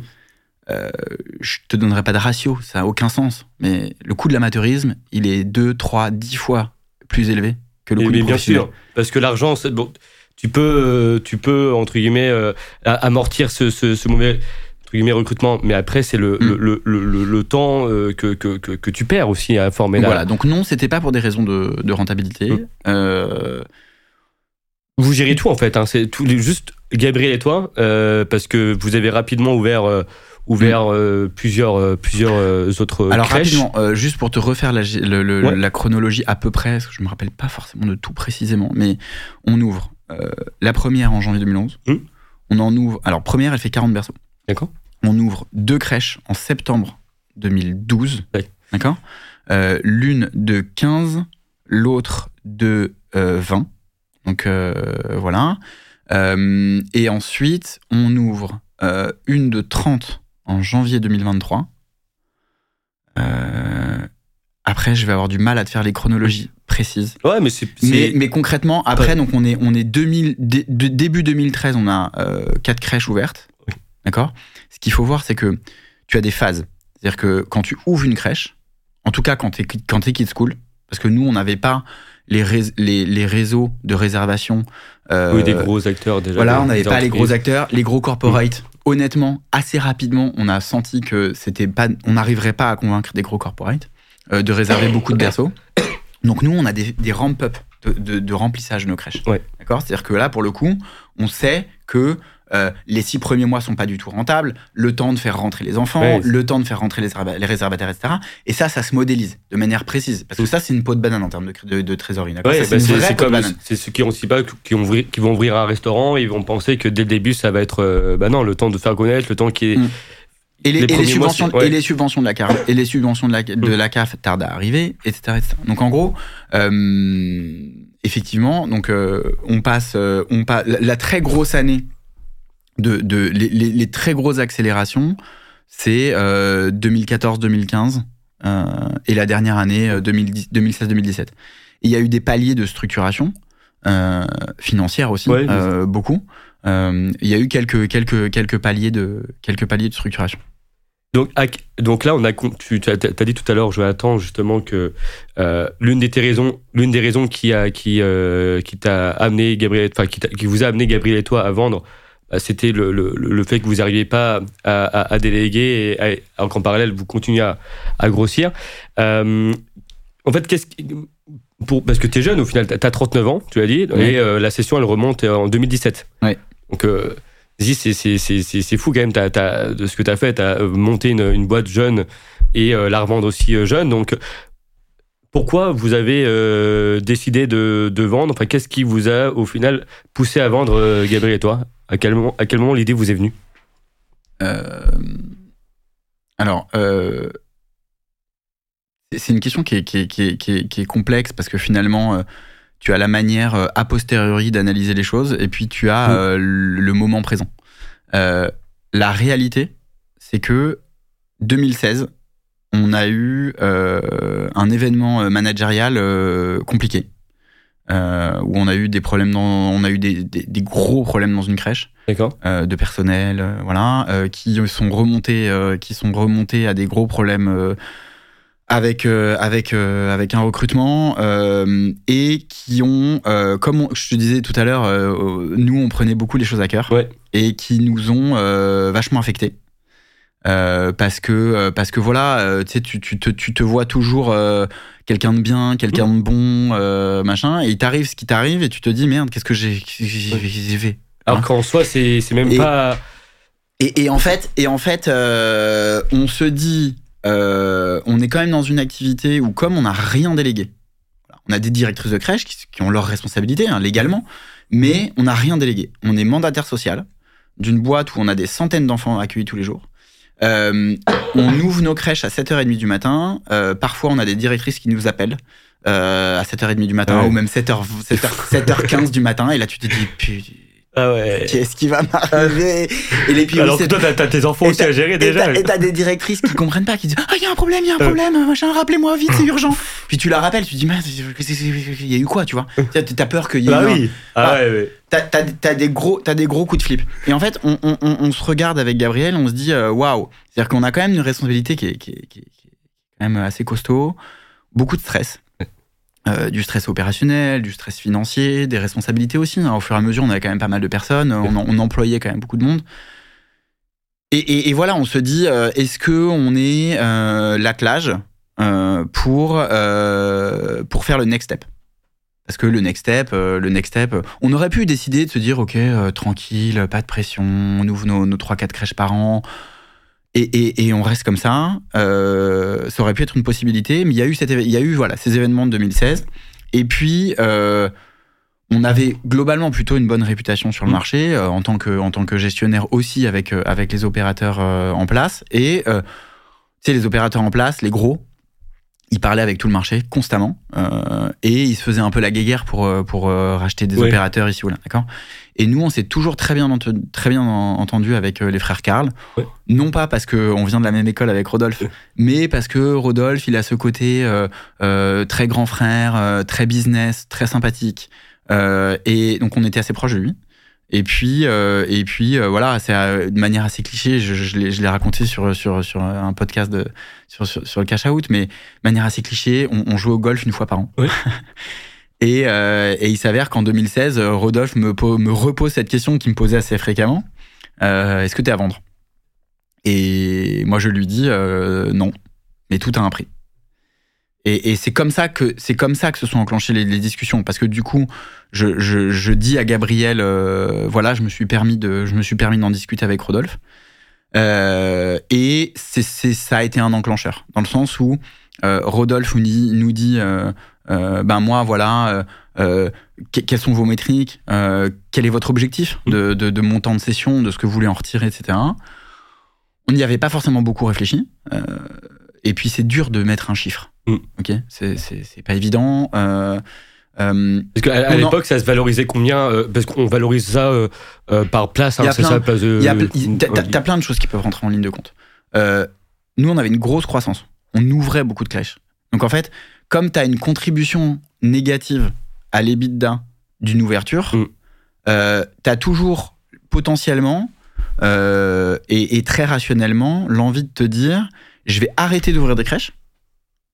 Je vais faire sortir euh, tout le gras possible de mes crèches pour faire une année avec un EBITDA mirobolant et, et je vais vendre un EBITDA mm. comptable. Première, première possibilité. Deuxième possibilité, j'ai une grosse croissance j'ai des crèches dans le pipe euh, que je vais signer, euh, mais euh, j'ai pas envie de prendre le risque de m'arrêter dans ma croissance si une opération ne se fait pas, parce que après, ben, si l'opération ne se fait pas, ça déstabilise. C'est pas grave, ça déstabilise pas, parce que du coup, juste à une année qui est très rentable et bon, ça, ça déstabilise pas. Mais, mais donc en fait, le, rachat d'une entreprise en croissance, comme c'est très fréquemment le cas. Hein, tu as les bits pro forma, mmh. euh, tu as euh, souvent dans la négociation, tu retraites des frais de développement, euh, tu prends, là dans notre cas, on avait un EBITDA crèche, qui était diminué des frais de siège. donc tu avais des métriques des crèche, des par berceau, des d'à... donc il y avait tout un tas de métriques qui rentraient en ligne de compte.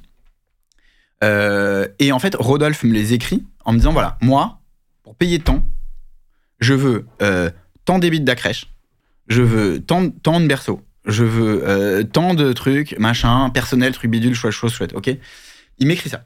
Et je lui dis, euh, ok, deal.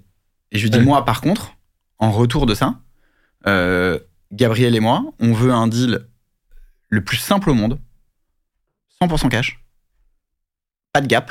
Ouais, ok, ouais. On en reviendra, on y reviendra. pas d'earn-out l'accompagnement le plus, le plus rapide possible. et on y reviendra aussi. Moi, j'estime que potentiellement c'était l'une des erreurs qu'on a faites également. Pas forcément sur le prix de session, mais plutôt sur l'après. Euh, et, et, il me dit, ok, Banco. Il me dit, très bien, on se tape dans la main. On dit, ok, on se rappelle dans 9 mois. Euh, et alors, tout ça, c'est euh, si et seulement si, exclusivité. Pas de process, pas de process, pas d'intermédiaire, pas de rien. D'accord Due deal 100% digital. Donc, il a fait 100% de sa due deal avec un cabinet 100% digital. Voilà. Ah oui. mais c'est aussi parce que comme il nous a comme il nous avait un peu suivi et qu'il avait à l'époque il avait un réservation, il avait un réseau de réservation de berceaux qui faisait que ses, ses, employés euh, avaient l'occasion de venir dans nos crèches quand même. Pour, pour ce réseau de réservation, d'accord? Parce qu'il réservait des berceaux dans nos crèches. Euh, parce qu'il il avait des gros employeurs et quand il pouvait pas répondre à la demande, il, il réservait euh, dans des crèches à nous. Donc ouais, il connaissait votre aussi même votre au-delà de, de, ta personne, ouais. il connaissait votre réputation parce qu'évidemment dans ce milieu, même si tu apprécies une personne, même, mais hmm. si, euh, si derrière, euh, c'est pas, pas fou, jamais tu, tu vends un tel acteur. Donc, non, non, il, bah. nous, il nous connaissait, euh, ses équipes connaissaient nos crèches. c'est, on, avait, on avait déjà des, réservés, des, des, berceaux réservés par le réseau de Babylou. Comme on avait d'ailleurs à l'époque des, des, des, berceaux réservés par les autres par les autres réseaux. donc voilà, donc on se tape dans, on se tape dans la main au golf, hein, c'est ça Vous étiez toujours au golf Non, vous, là, là on avait, on avait, on avait, on avait vraiment entamé ces discussions-là. Euh, évidemment, après, on laisse passer un petit, tout petit peu de temps, mmh. et, et, et je sais plus exactement la date précise du moment où vraiment on s'est tapé dans la main. Non, tu t'imagines bien que quand on s'est tapé dans la main, on s'est tapé dans la main avec Gabriel. Bien sûr. Euh, parce que je sais plus si c'était un café ou pas. Je, je, me rappelle plus de ce moment-là, malheureusement. Mais c'est fou. Euh, mais, mais, mais, en tout cas, non, le moment où réellement on se tape dans la main et on se lance dans, dans cette opération-là. Euh, c'est un peu après. Mm. Mais, mais euh, ceci dit, euh, une fois de plus, pas d'encadrement, pas de papier légal, pas de pas de voilà pas de process. c'est uniquement un engagement moral de sa part bah, d'honorer le prix par rapport à des métriques. Mm. réciproquement, c'est aussi un engagement moral de notre part bah, de pas de pas se servir de cet accord-là pour aller voir les cinq autres et leur dire bon écoute ils ont mis euh, ils ont mis x Exactement. Euh, tu veux pas mettre 1,2 x mais c'est stratégie x, pour beaucoup, bien sûr. Euh, je, je, pense que je pense que honnêtement je, je sais pas si j'aurais pu le faire pour des raisons éthiques mais entre nous manière rationnelle même si je l'avais fait est-ce que tu fais confiance un petit con qui a négocié une exclusivité avec un opérateur et qui vient te dire alors tu sais quoi j'ai un deal sur exclusif avec lui il y a aussi une question il y a aussi une question où à, ce moment là je pense je pense même pas que ça m'avait traversé l'esprit mais peut-être que si ça m'avait traversé l'esprit je pense que cette idée est passée très vite parce que bah, t'as une question de crédibilité. Oui, une question en plus, tu faisais confiance. C'était un peu aussi comme un, mentor parce qu'il était plus euh, non, vous avez le même âge Non, non, non, il est, il est un peu plus âgé. Ouais, ça. Bah, Rodolphe, honnêtement, enfin, entre nous, c'est un entrepreneur euh, extraordinaire. Il a créé un marché. Euh, il, est, il, il, est très business, mais il est. je n'ai rien entendu de négatif sur sa manière de traiter les affaires. Mm. il avance très vite. Il réfléchit très vite. Et il fait les choses bien. Et, et, et il a créé un marché et il a créé euh, de très très loin le plus gros opérateur, euh, le, j'allais dire français, il est plus que français maintenant. Euh, donc oui, j'ai toute confiance en Rodolphe. de toute façon, si si il s'il fait pas le deal et je vais je vais je vais on en reviendra aussi on y reviendra aussi mais s'il fait pas le deal dont acte c'est-à-dire qu'en gros s'il fait pas le deal et que finalement il, il veut il veut pas honorer ces trucs là j'aurais eu tendance à te dire moi enfin nous, avec Gabriel, on a jusqu'à la dernière seconde, jusqu'au matin même de la session, on a géré notre boîte comme si on la vendait pas. Bravo. Non, mais c'est pas bravo. Bah, c'est pas bravo. C'est pas bravo parce que, euh, une fois de plus, on n'a pas lancé un process. Donc, psychologiquement, oui, on était vendeur, mm. mais on n'a pas lancé un process. Donc, potentiellement aussi, tu te dis, ben, ça se fait pas, ça se fait pas. Et nous, une fois de plus, enfin, on est quand même dans un business où tu peux avoir des moments de tension de trésorerie, mm. etc. Tu peux pas avoir euh, un moment d'inattention euh, sur le fait que t'es pas allé euh, tirer ta ligne de ta ligne de BFR auprès de ta banque parce que machin, et que là, du coup, t'as des t'as des t'as des traites qui tombent et que et que tu te plantes et que en fait, bon bah, ça va très vite. Hein. Mm. une, cessation, de paiement, ça va très très vite. bien sûr. Et donc du coup, Gabriel et moi, et, et un peu dans le même registre que tout ce que je t'ai évoqué, on gère notre boîte comme si on la gardait et qu'on la développait. C'est-à-dire qu'on continue de visiter des locaux, continue de signer des baux. Euh, d'ailleurs, potentiellement, ça a été un peu le cadeau de, la mariée, c'est-à-dire que ça a été notre dot. C'est-à-dire on a, on a, on a, on a continué. Voilà, il y, a eu, il y a, y a eu, je sais pas, je sais plus combien, mais je crois qu'il y a eu deux ou trois crèches supplémentaires qu'on a signées, mais on les a signées en appelant Rodolphe, en lui disant, écoute, euh, on peut signer ça, on a envie d'avancer là-dessus. Donc, si pour une raison X ou Y, le deal se fait pas, nous, c'est des crèches qu'on a envie d'ouvrir. Est-ce que toi, dans ton maillage territorial, dans ton est-ce que c'est territorial, pardon, euh, est-ce que ça rentre en ligne de compte euh, Et comme on était en confiance, une fois plus, il faut voir le marché des crèches, c'est un marché quand même assez spécial, dans le sens où les petits opérateurs travaillent, travaillent tous avec les réseaux de réservation des gros opérateurs. Les gros opérateurs, ils vont tous taper euh, les très grosses réservations des entreprises du CAC 40, mmh. etc., qui ont des employés un peu partout. Et euh, pour honorer la demande, et, également, euh, ils font de la marge là-dessus. Hein, c'est pas, pas, pas à but non lucratif, mais pour honorer la demande, mmh. ils réservent partout. Donc, quand tu as une crèche là où ils sont pas et qu'il y a de la demande, ils te réservent un berceau. D'accord? Donc, c'est un marché où il y a de la coopétition.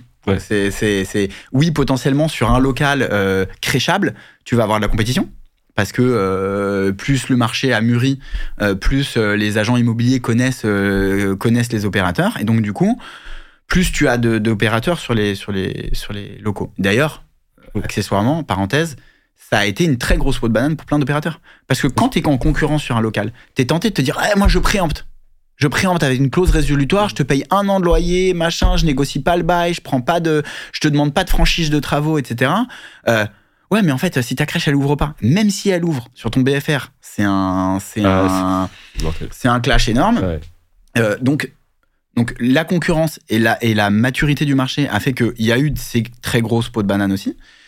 Euh, et donc du coup, juste pour te dire, donc jusqu'au dernier dernier matin on s'est dit, il y a encore la possibilité qu'ils se lèvent pas, qu'ils viennent pas, ah qu'ils disent finalement, j'ai pas envie, c'est trop cher. Euh... Ouais, parce que justement, est-ce que euh, tu, tu euh, tes attentes à ce moment-là, enfin vos attentes à Gabriel et toi, est-ce que c'était euh, vous étiez gourmand ou vous avez demandé quand même un, prix qui était, qui était, qui, était correct, qui était suivi entre guillemets de, du, marché ou des anciennes. Euh, parce que tu t'es, vous êtes basé sur une transaction euh, un peu similaire, euh, parce qu'il y avait beaucoup d'opérations comme on en voit aujourd'hui? Il y avait déjà des opérations. Mm. Il y avait déjà des comparables. Est-ce qu'on avait toutes les métriques des comparables? Non. Est-ce qu'on a maximisé la valeur de notre entreprise? Certainement pas. Est-ce qu'on était gourmand? Probablement que oui. Est-ce qu'on avait des idées très arrêté, trop arrêté sur le modèle de session qu'on a poussé? Oui aussi. C'est-à-dire 100% en session et vous restez le, moins de temps possible. Tu sais, quand tu fais une enchère et que tu maximises ton prix, euh, tu te crames. Moi, j'ai fait un peu de LBO euh, et j'ai fait des opérations. Mmh. Gérer un process en parallèle de gérer ta boîte, bah, tu peux tout cramer. Ah oui, mais tu. Voilà. Donc, dit tout à l'heure bravo d'ailleurs parce que justement, il y en a. T'aurais pu être pris. Euh, euh, forcément, tu dis euh, peut-être t'as, as, la trentaine, t'es, es proche de, de, de, de, toucher un, un, un chèque. Euh, donc t'es pris dans l'euphorie, du coup tu te décentres du business parce que tu, tu, vas, tu vas être concentré sur les discussions, sur mm. fournir les documents à l'acheteur et ça. Donc c'est pas évident de, de, de, mm. de, les bouts et c'est très important. Tu, tu, tu, soulèves un point aussi au moment où Rodolphe euh, confirme sa volonté d'acquérir notre boîte pour le prix auquel il l'a acquise, euh, on, on, réalise en réalité avec Gabriel qu'on avait un actif de valeur. D'accord? Euh, Replace dans le contexte, mmh. on est extrêmement économe, mais on n'est pas économe que pour les recrutements. On est très économe pour nous-mêmes aussi. Ouais, d'accord, ok, ouais, donc on ne pas presque, ouais. On se paye peu, très peu au, au, regard de ce qu'on aurait pu. On est extrêmement prudent sur nos, sur nos investissements divers et variés.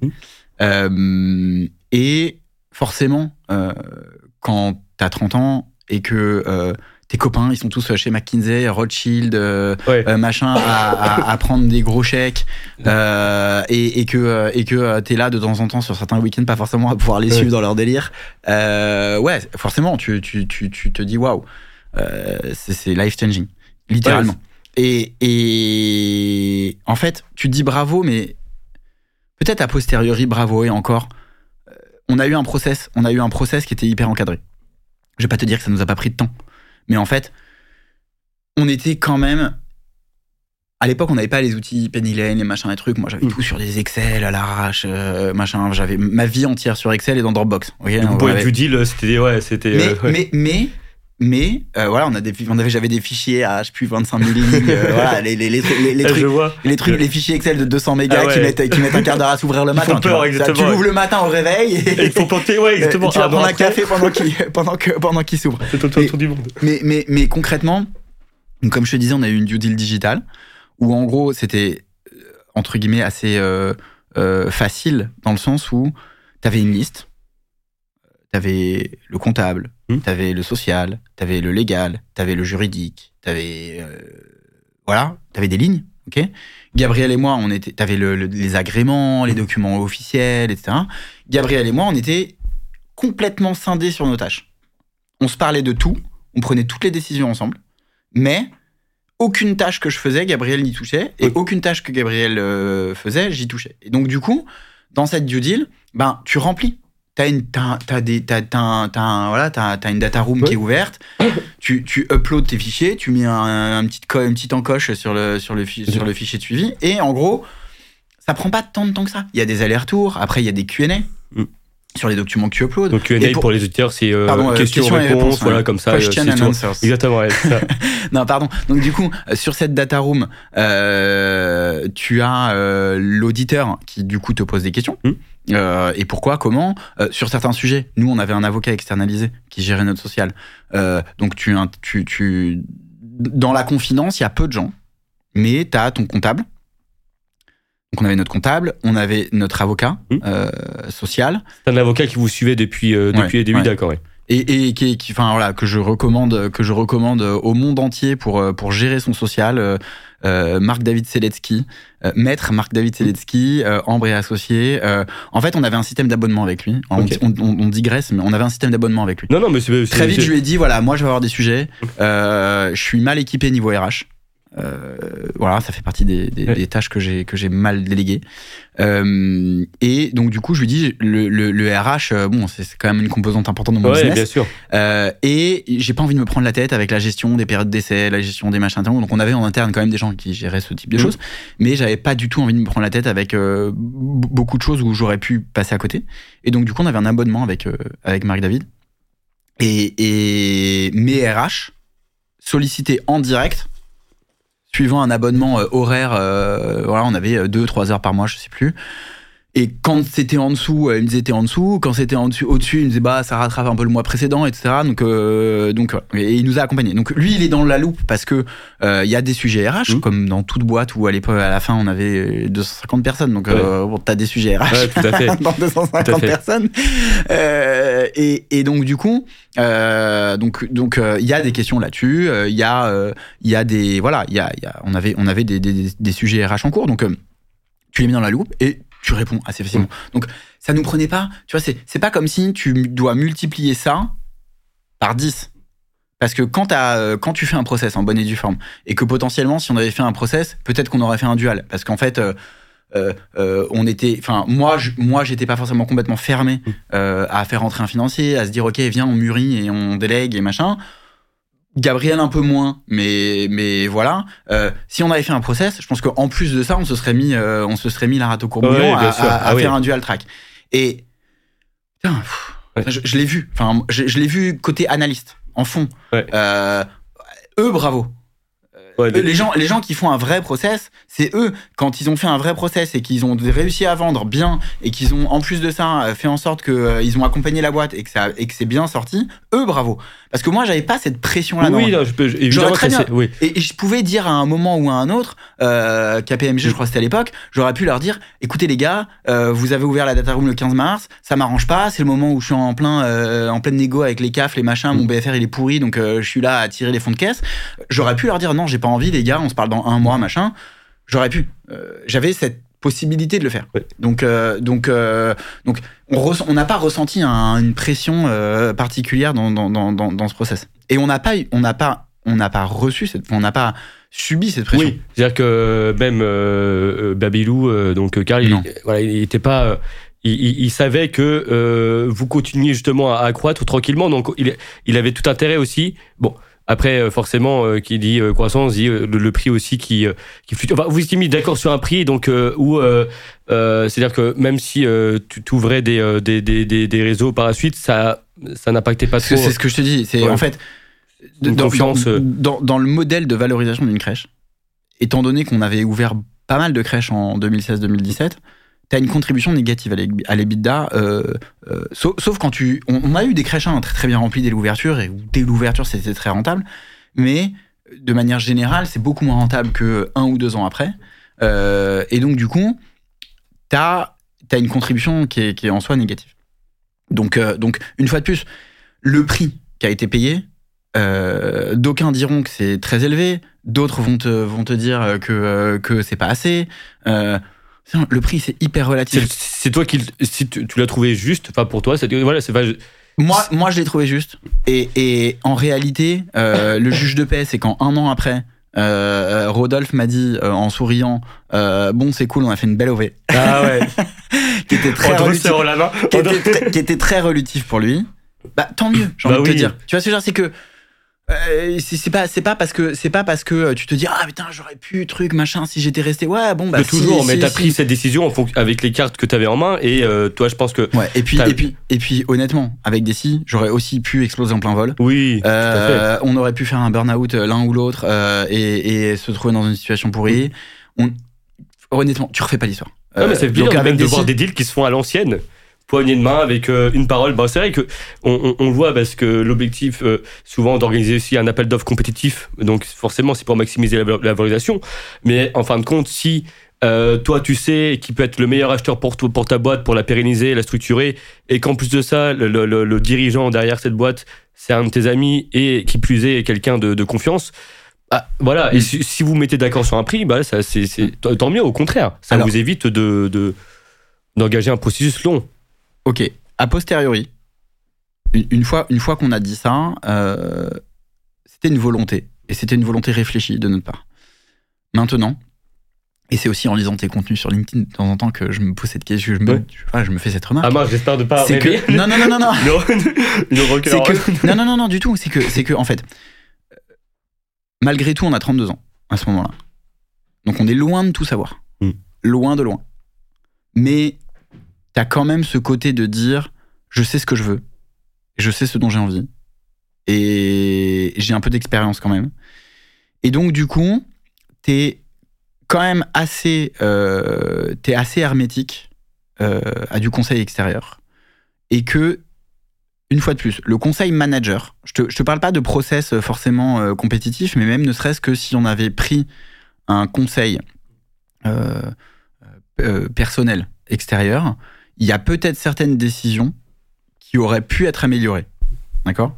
Une fois de plus, moi, j'essaye tant bien que mal, c'est pas toujours facile, et je pense que ça parlera à beaucoup de gens, de ne jamais regretter une décision. Une décision qui est prise est toujours bonne, euh, parce qu'elle a des, des, des, des, plein, plein de plein d'éléments qui rentrent en ligne de compte au moment où tu la prends, et en fait, quand tu la prends, ben, en fait, c'était la bonne décision.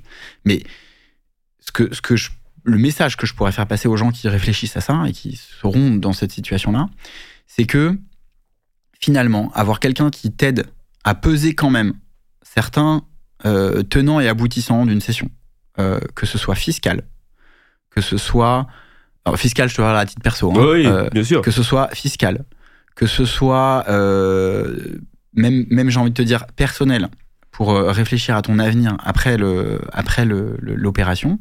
quand tu as le luxe de pouvoir faire une session rapide, et mm. ça, une fois de plus, hein, j'aurais eu tendance à te dire que c'est pas mal. Parce que euh, quand, quand tu as quelqu'un qui t'accompagne un peu et qui te conseille, même si ça te coûte de l'argent, euh, cette personne-là, une fois qu'elle a fait sa mission, comme, comme ses intérêts sont euh, de prendre évidemment un fil sur l'opération en question, mais il n'y a pas de conflit d'intérêt post-transaction. Mm. Pourquoi? Parce que il y a pas, euh, il prend pas euh, ton argent en gestion, euh, il prend, donc il va pas avoir des fees mmh. sur des années sur ton argent en gestion, etc. Et en fait, une fois que tu as fait ta session, il y a, et, je, ne citerai aucun nom, et il y en a qui sont super et d'autres qui le sont moins, mais une fois que tu as fait ta session, tu as beaucoup de crabes qui arrivent. Ouais. À moi, et ils arrivent comme ça, là, Ok. Et même si nous, on a fait une, une session éclair et une session sur laquelle normalement relativement peu de chiffres ont, sont sortis. Sont sortis. Euh, c'est vrai, j'ai vérifié, il n'y a pas de. Voilà. Ouais, c'est resté confidentiel. T'as beaucoup, as beaucoup de crabes qui, qui, qui, arrivent et qui viennent avec des recettes toutes faites. Et ça fait partie des choses où, pour le coup, c'est très nouveau tu en, tu en ignores tous les tenants et aboutissants. Euh, même, enfin, même quand tu as de la culture financière, mmh. tu, en, tu en ignores euh, tous les tenants et aboutissants. C'est des sujets où, une fois de plus, il y a quand même du tabou. Euh, c'est-à-dire que tu es en France, l'argent c'est mal. en parler en société, ouais, non. à titre personnel, et Gabriel et moi, on l'a pas fait pour l'argent. mais forcément, ça change ta vie ça n'a pas changé nos personnalités, je l'espère. Euh, et, en fait, oui, ça change beaucoup de choses, mais, mais c'est pas censé te changer. Et en fait, c'est là où tu commences à prendre des mauvaises décisions. Parce que finalement, euh, bah nous, on est dans notre train-train de décrèche et, et, on se posait pas cette question. Euh, voilà. Donc, donc c'est important d'y penser. Parce que pour le coup, comme on a eu cette session où on s'est toujours dit, jusqu'au matin même de la, de la session, ça se trouve, on va repartir avec les clés de la boîte. Ouais, parce que la veille, vous deviez. On va, revenir, on va revenir avec notre, ah bip, avec notre bip et notre couteau. ouais, c'est oui. D'accord.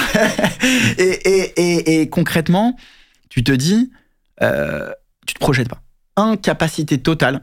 Pareil, ça a été un des défauts qu'on a eu, c'est incapacité totale à se projeter sur autre chose. D'accord? C'est-à-dire que euh, euh, euh quid d'après, machin, incapacité. Et en fait, la, la, la, la passation a été encore plus rapide que celle qu'on avait demandé à, Babylou. On avait, on s'était dit ouais bon il faut trois mois, quatre mois, machin pour euh, pour euh, pour transmettre. Parce que lui, il, avait justement la capacité euh, d'absorber parce que étant donné que vous n'étiez que vous n'ayez pas délégué. à quel point vous aussi vous étiez vous dépendiez enfin que l'entreprise dépendait de, vous en tant que dirigeant je, je, te replace dans ce contexte Babylou sa croissance organique je vais pas dire de bêtises mais sa croissance organique d'ouverture de crèche en mmh. interne de Babylou était probablement supérieure à la taille de Kids School au moment où il achète Kids School. D'accord, ouais. Donc, on va pas se voiler la face. Euh, il sait faire ce métier. Mmh.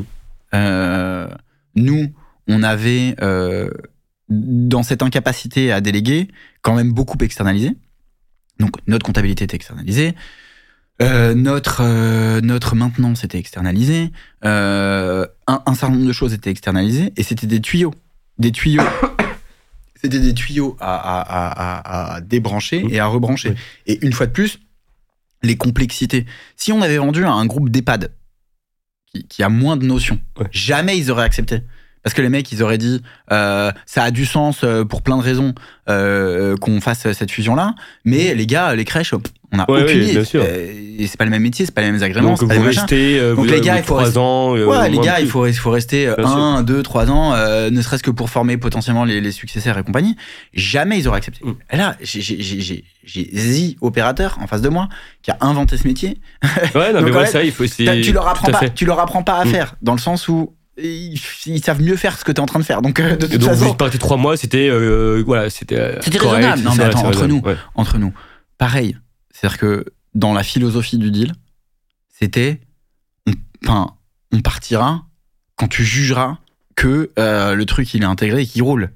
D'accord? Donc, il y avait des trucs contractuels qui avaient été signés, évidemment. des engagements contractuels mmh. en disant bah, les gars, vous pouvez pas partir au Caïman le, lendemain, le lendemain de la transaction, il faut faire le taf. quoi. Euh, mais il y avait engagement moral aussi. Euh, j'imagine que toi, tu serais pas parti si. Mais on s'est toujours dit, on s'est toujours dit, si c'est plus rapide, si c'est plus lent, si c'est machin, etc. Il y a pas de, il y avait pas d'enjeu, tu vois. Il y a pas d'enjeu. Et, et, en fait, il s'avère que dans notre manière de gérer la boîte, on avait des bureaux, euh, on pensait pas les libérer aussi vite. Mais comme on les payait tellement pas cher que en fait quand on a remis nos bureaux sur le marché ils ont pris preneur en, ah deux, jours, bah en deux, jours. On a rappelé l'agent on a rappelé l'agent qui nous l'avait loué. En deux jours il trouve un preneur. En mode bah nous on veut bien emménager genre euh, après demain ah ouais bah oui ouais, comment ça toi bah ouais. bah ça m'étonne pas. Euh, on était dans l'est parisien Babylou est à Courbevoie. Donc dans le process bah, t'as des gens que ça enquiquine un peu. Ok. Euh, pour des questions. Euh, bah oui, de proximité. Ouais, c'est relou. Ouais, parce que ça change le quotidien de. de, ça, peut être relou. Ok. Euh, sauf que malheureusement, euh, c'est comme ça. D'accord. Donc, euh, donc les bureaux, on les lâche. Je sais plus les dates, mais genre on les lâche à une vitesse genre extrêmement rapide.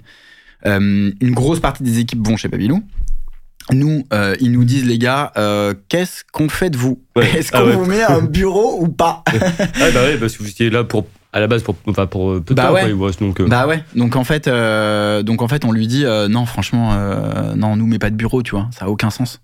Donc on est allé un peu là-bas très peu finalement. Mmh. et en fait ça s'est fait extrêmement rapidement. Extrêmement rapidement. Un mois et demi après on n'était plus là-bas donc c'est parce que entre déjà le, moment où vous avez euh, acté, euh, on va dire euh, d'une poignée de main le, le, le, deal et au moment où vous avez vraiment signé, il y avait combien de temps en fait pour Alors nous on avait un incitateur fiscal à conserver notre boîte jusqu'à une certaine date. Ouais. Et c'est la raison pour laquelle on n'a jamais rien signé. Pour les abattements, c'est ça pour exactement. exactement. et c'est pour la c'est la raison pour laquelle on n'a jamais rien signé. D'accord? Euh, donc, il s'est passé, euh, en réalité, à partir du moment où on a discuté avec euh, réellement avec Rodolphe Dessin et le deal, il s'est passé un tout petit peu plus d'un an. Ok. entre la due deal et le deal, il s'est passé à peu près six mois. La due deal a duré un peu moins d'un mois. Ok. je, pareil, je me rappelle plus. Tout était après, tout était réglo. je me rappelle plus des délais précis. Mais euh, concrètement, le deal se signe, enfin en tout cas se top réellement dans la main avec euh, la Gap, euh, le, toutes les conditions du deal mmh. s'actent réellement. je sais plus, avril-mai peut-être, d'accord? Quand je te dis s'acte, on ne signe rien. oui, Rien, rien n'est signé. Juste, vous mettez d'accord sur le, la, base du document. En, fait, en fait, avec Rodolphe, on s'était dit, ok, je lui dis Rodolphe, tu sais qui tu achètes? Tu vas prendre KPMG pour euh, auditer la boîte. Le chiffre que met KPMG, je le négocierai pas. Sur tout ce qui est euh, euh, risque fiscal, risque social, tu, connais le, tu connais le, tu connais la chose. donc on met les, globalement souvent surévalué. moi, je savais ce que je vendais. Mmh. risque fiscal, ouais, 0 euros. risque social, il était déjà provisionné parce que, comme toute boîte de 250 personnes, on avait des, des risques fiscaux, mmh. des risques pardon euh, sociaux. Euh, le chiffre non négociable, tu sais, oui. quel est le risque, il est provisionné. Voilà. Euh, d'ailleurs, il a gagné de l'argent parce que parce qu'au final, on a gagné nos deux prix d'hommes qui étaient en cours. Ah, bah, très bien. pas... il y a toujours, euh, surtout sur, voilà, sur des, des, des, des, petits, Mais c'est des petits, des petits montants, donc, euh, donc rien d'extraordinaire. Mais, mais, en tout cas, bon, risque social, risque fiscal. Ouais, t'as pas, pas vraiment de, de, gros sujets, on va dire. Non, non. Et donc, du coup, on avait une gap qui était. Qui était, qui était ouais, c'est ça, ouais. Parce ridicule. Voilà, qui était littéralement ridicule. Et alors, la gap, normalement, c'est censé protéger l'acquéreur. La garantie d'actifs passifs, c'est censé être une partie du prix qui était payé, qui est gardé en garantie par euh, l'acquéreur pour euh, couvrir euh, les loups dans le placard. Ouais, au cas où après le après, le, après deal, le deal ça. au cas où après le deal, parce qu'une fois de plus on est en France et venir chercher le cessionnaire pour pour pour pour payer des, des, trucs, il va falloir qu'il se lève tôt. D'accord? Donc en fait, comment est-ce que tu te couvres? Tu mets de manière relativement market practice, mmh. généralement une dizaine de pourcents du prix en, garantie. C'est ça. Euh, alors, tu as des gens qui, permettent de financer cette gap, hein, hein, voilà. Euh, mais, mais en tout cas, d'assurer cette gap en tant que en tant qu'entrepreneur. Euh, mais donc la gap sert à ça. Et, je lui dis, voilà, moi, tu sais ce que t'achètes. Ce qui sera écrit, c'est la réalité. Donc moi, je veux pas. J'ai pas envie de rentrer dans un jeu où déjà t'as un deal en exclusivité. Le prix, on s'est mis d'accord. On n'a pas envie de gap. Mm. Et, dans le même, dans le même euh, registre que l'earn-out, on voulait pas d'earn-out. On, on, ne voulait pas de dispute. Moi, je n'ai que trop vu. Euh, je n'ai que trop vu, et je pense que c'est une part très, très, très euh, importante des deals avec earn-out mm. où l'earn-out est conflictuel. Et, jamais payé ou pas, ouais, tout à fait. Conflictuel, conflictuel. Mais mm. pourquoi? Parce qu'en fait, quand tu es intégré à un groupe, il a ses frais de gestion, il a sa manière de gérer, machin. Alors, il va garder ta SAS. Il va pas l'intégrer tout de suite. Il va t'imputer des frais de gestion. Parce que forcément, il y a des choses que tu fais plus. Euh, machin. Euh, et puis bon, s'il y avait eu un earn-out, il y aurait eu, on serait resté. Donc, euh, mais, bon.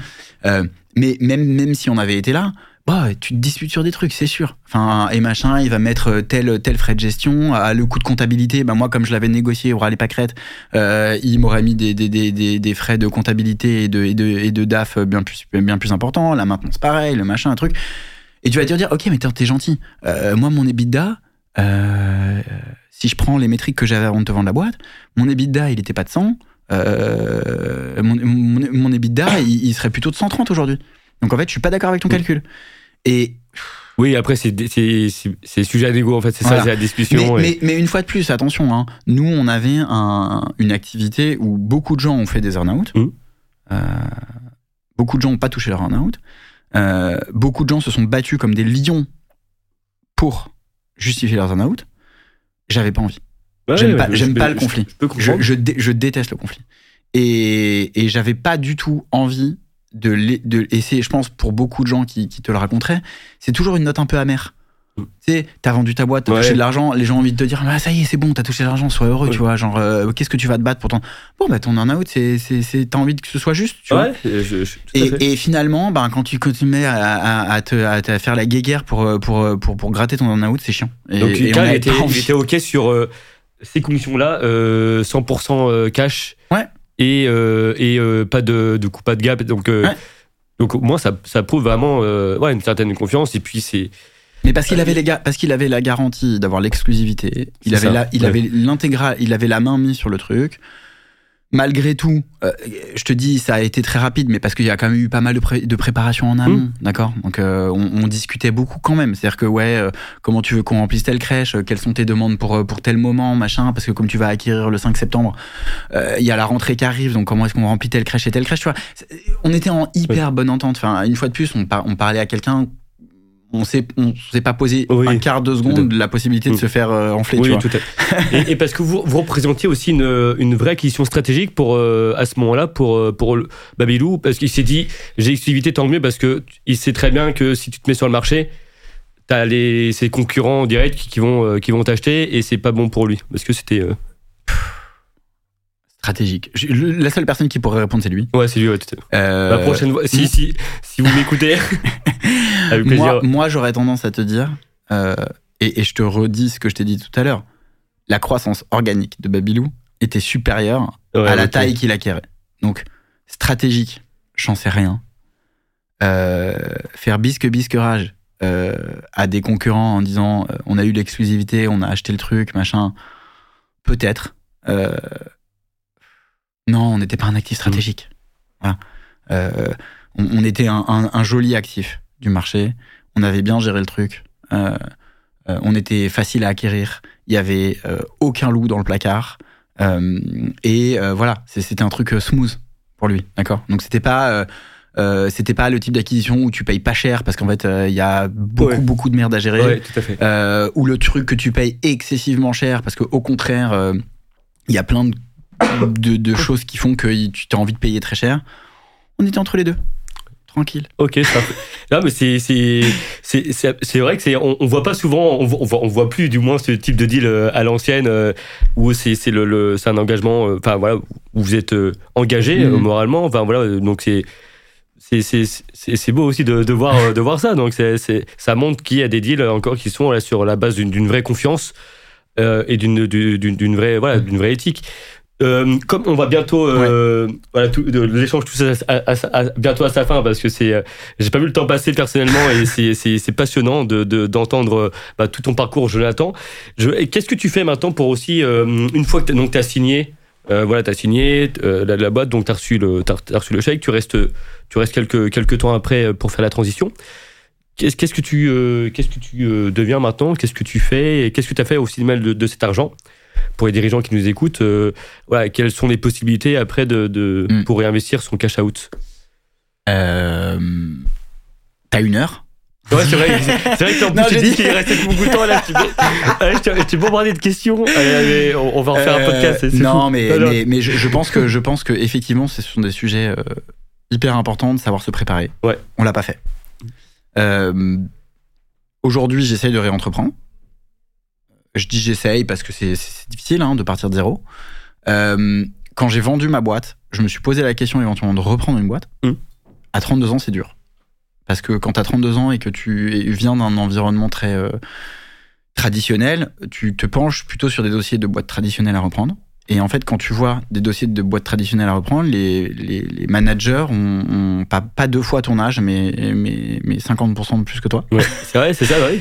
Et, et, je, je, je, me sentais pas du tout les mm. épaules pour, euh, pour euh, asseoir une légitimité ou une crédibilité. Je l'ai pas fait. Euh, J'aurais peut-être dû être persévérant là-dessus. Euh, parce que euh, c'est très très dur d'entreprendre de, de, from scratch. J'ai, en plus, moi, je suis plutôt le genre hyper actif, comme je te l'ai dit, un peu foufou, à prendre des décisions un peu, un peu hâtives. et donc, du coup, quand t'es comme ça et que t'as de l'argent, tu fais des bêtises. Euh, ouais, bah, j'ai fait beaucoup de bêtises. J'ai fait. T'as 32 ans, Raja aussi. Et...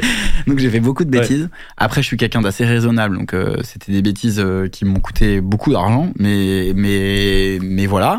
Euh, je me suis précipité dans des projets où j'aurais mieux fait de, de, de, de, peser le pour et le contre de ces projets-là, mais ça a été à des moments de vide et de trucs, et donc en fait tu te tu te plonges dans des dans des dans des, pro, dans des projets. voilà, donc j'ai accompagné beaucoup d'entrepreneurs, j'ai investi dans des boîtes. Euh, je continue à le faire euh, parce que parce que j'adore euh, j'adore me challenger sur sur sur plein de choses. J'adore parler avec des entrepreneurs de leurs projets, de voir comment est-ce que je peux les aider euh, à résoudre certaines problématiques de leur de, leur projet. Euh, je pense que j'ai j'ai une j'ai une casquette de de financier qui qui peut aussi euh, être quelque chose euh, qui peut, qui peut être un atout, parce que je pense que la culture financière de beaucoup, beaucoup, beaucoup de fondateurs euh, est assez, assez légère. et que finalement c'est assez important de savoir gérer une trésorerie, une, le financement court terme d'une boîte, long terme, etc. Euh, donc voilà, aujourd'hui je recrée une boîte. Euh, C'est très difficile euh, dans un environnement que je ne maîtrise pas complètement.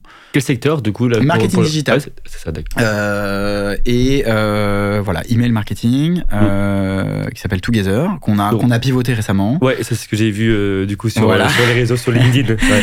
voilà. alors LinkedIn c'est la galerie et, et, et après il y, a la réalité. Après il y a la réalité exactement, c'est ça. non, c'est difficile c'est difficile. Euh, et, et puis euh, voilà, on, on, verra de quoi est fait l'avenir. Euh, je pense que je suis encore très jeune. Je pense que j'ai ah oui, bah beaucoup, oui, beaucoup, de temps devant moi euh, et que et que j'ai fait beaucoup beaucoup beaucoup d'erreurs.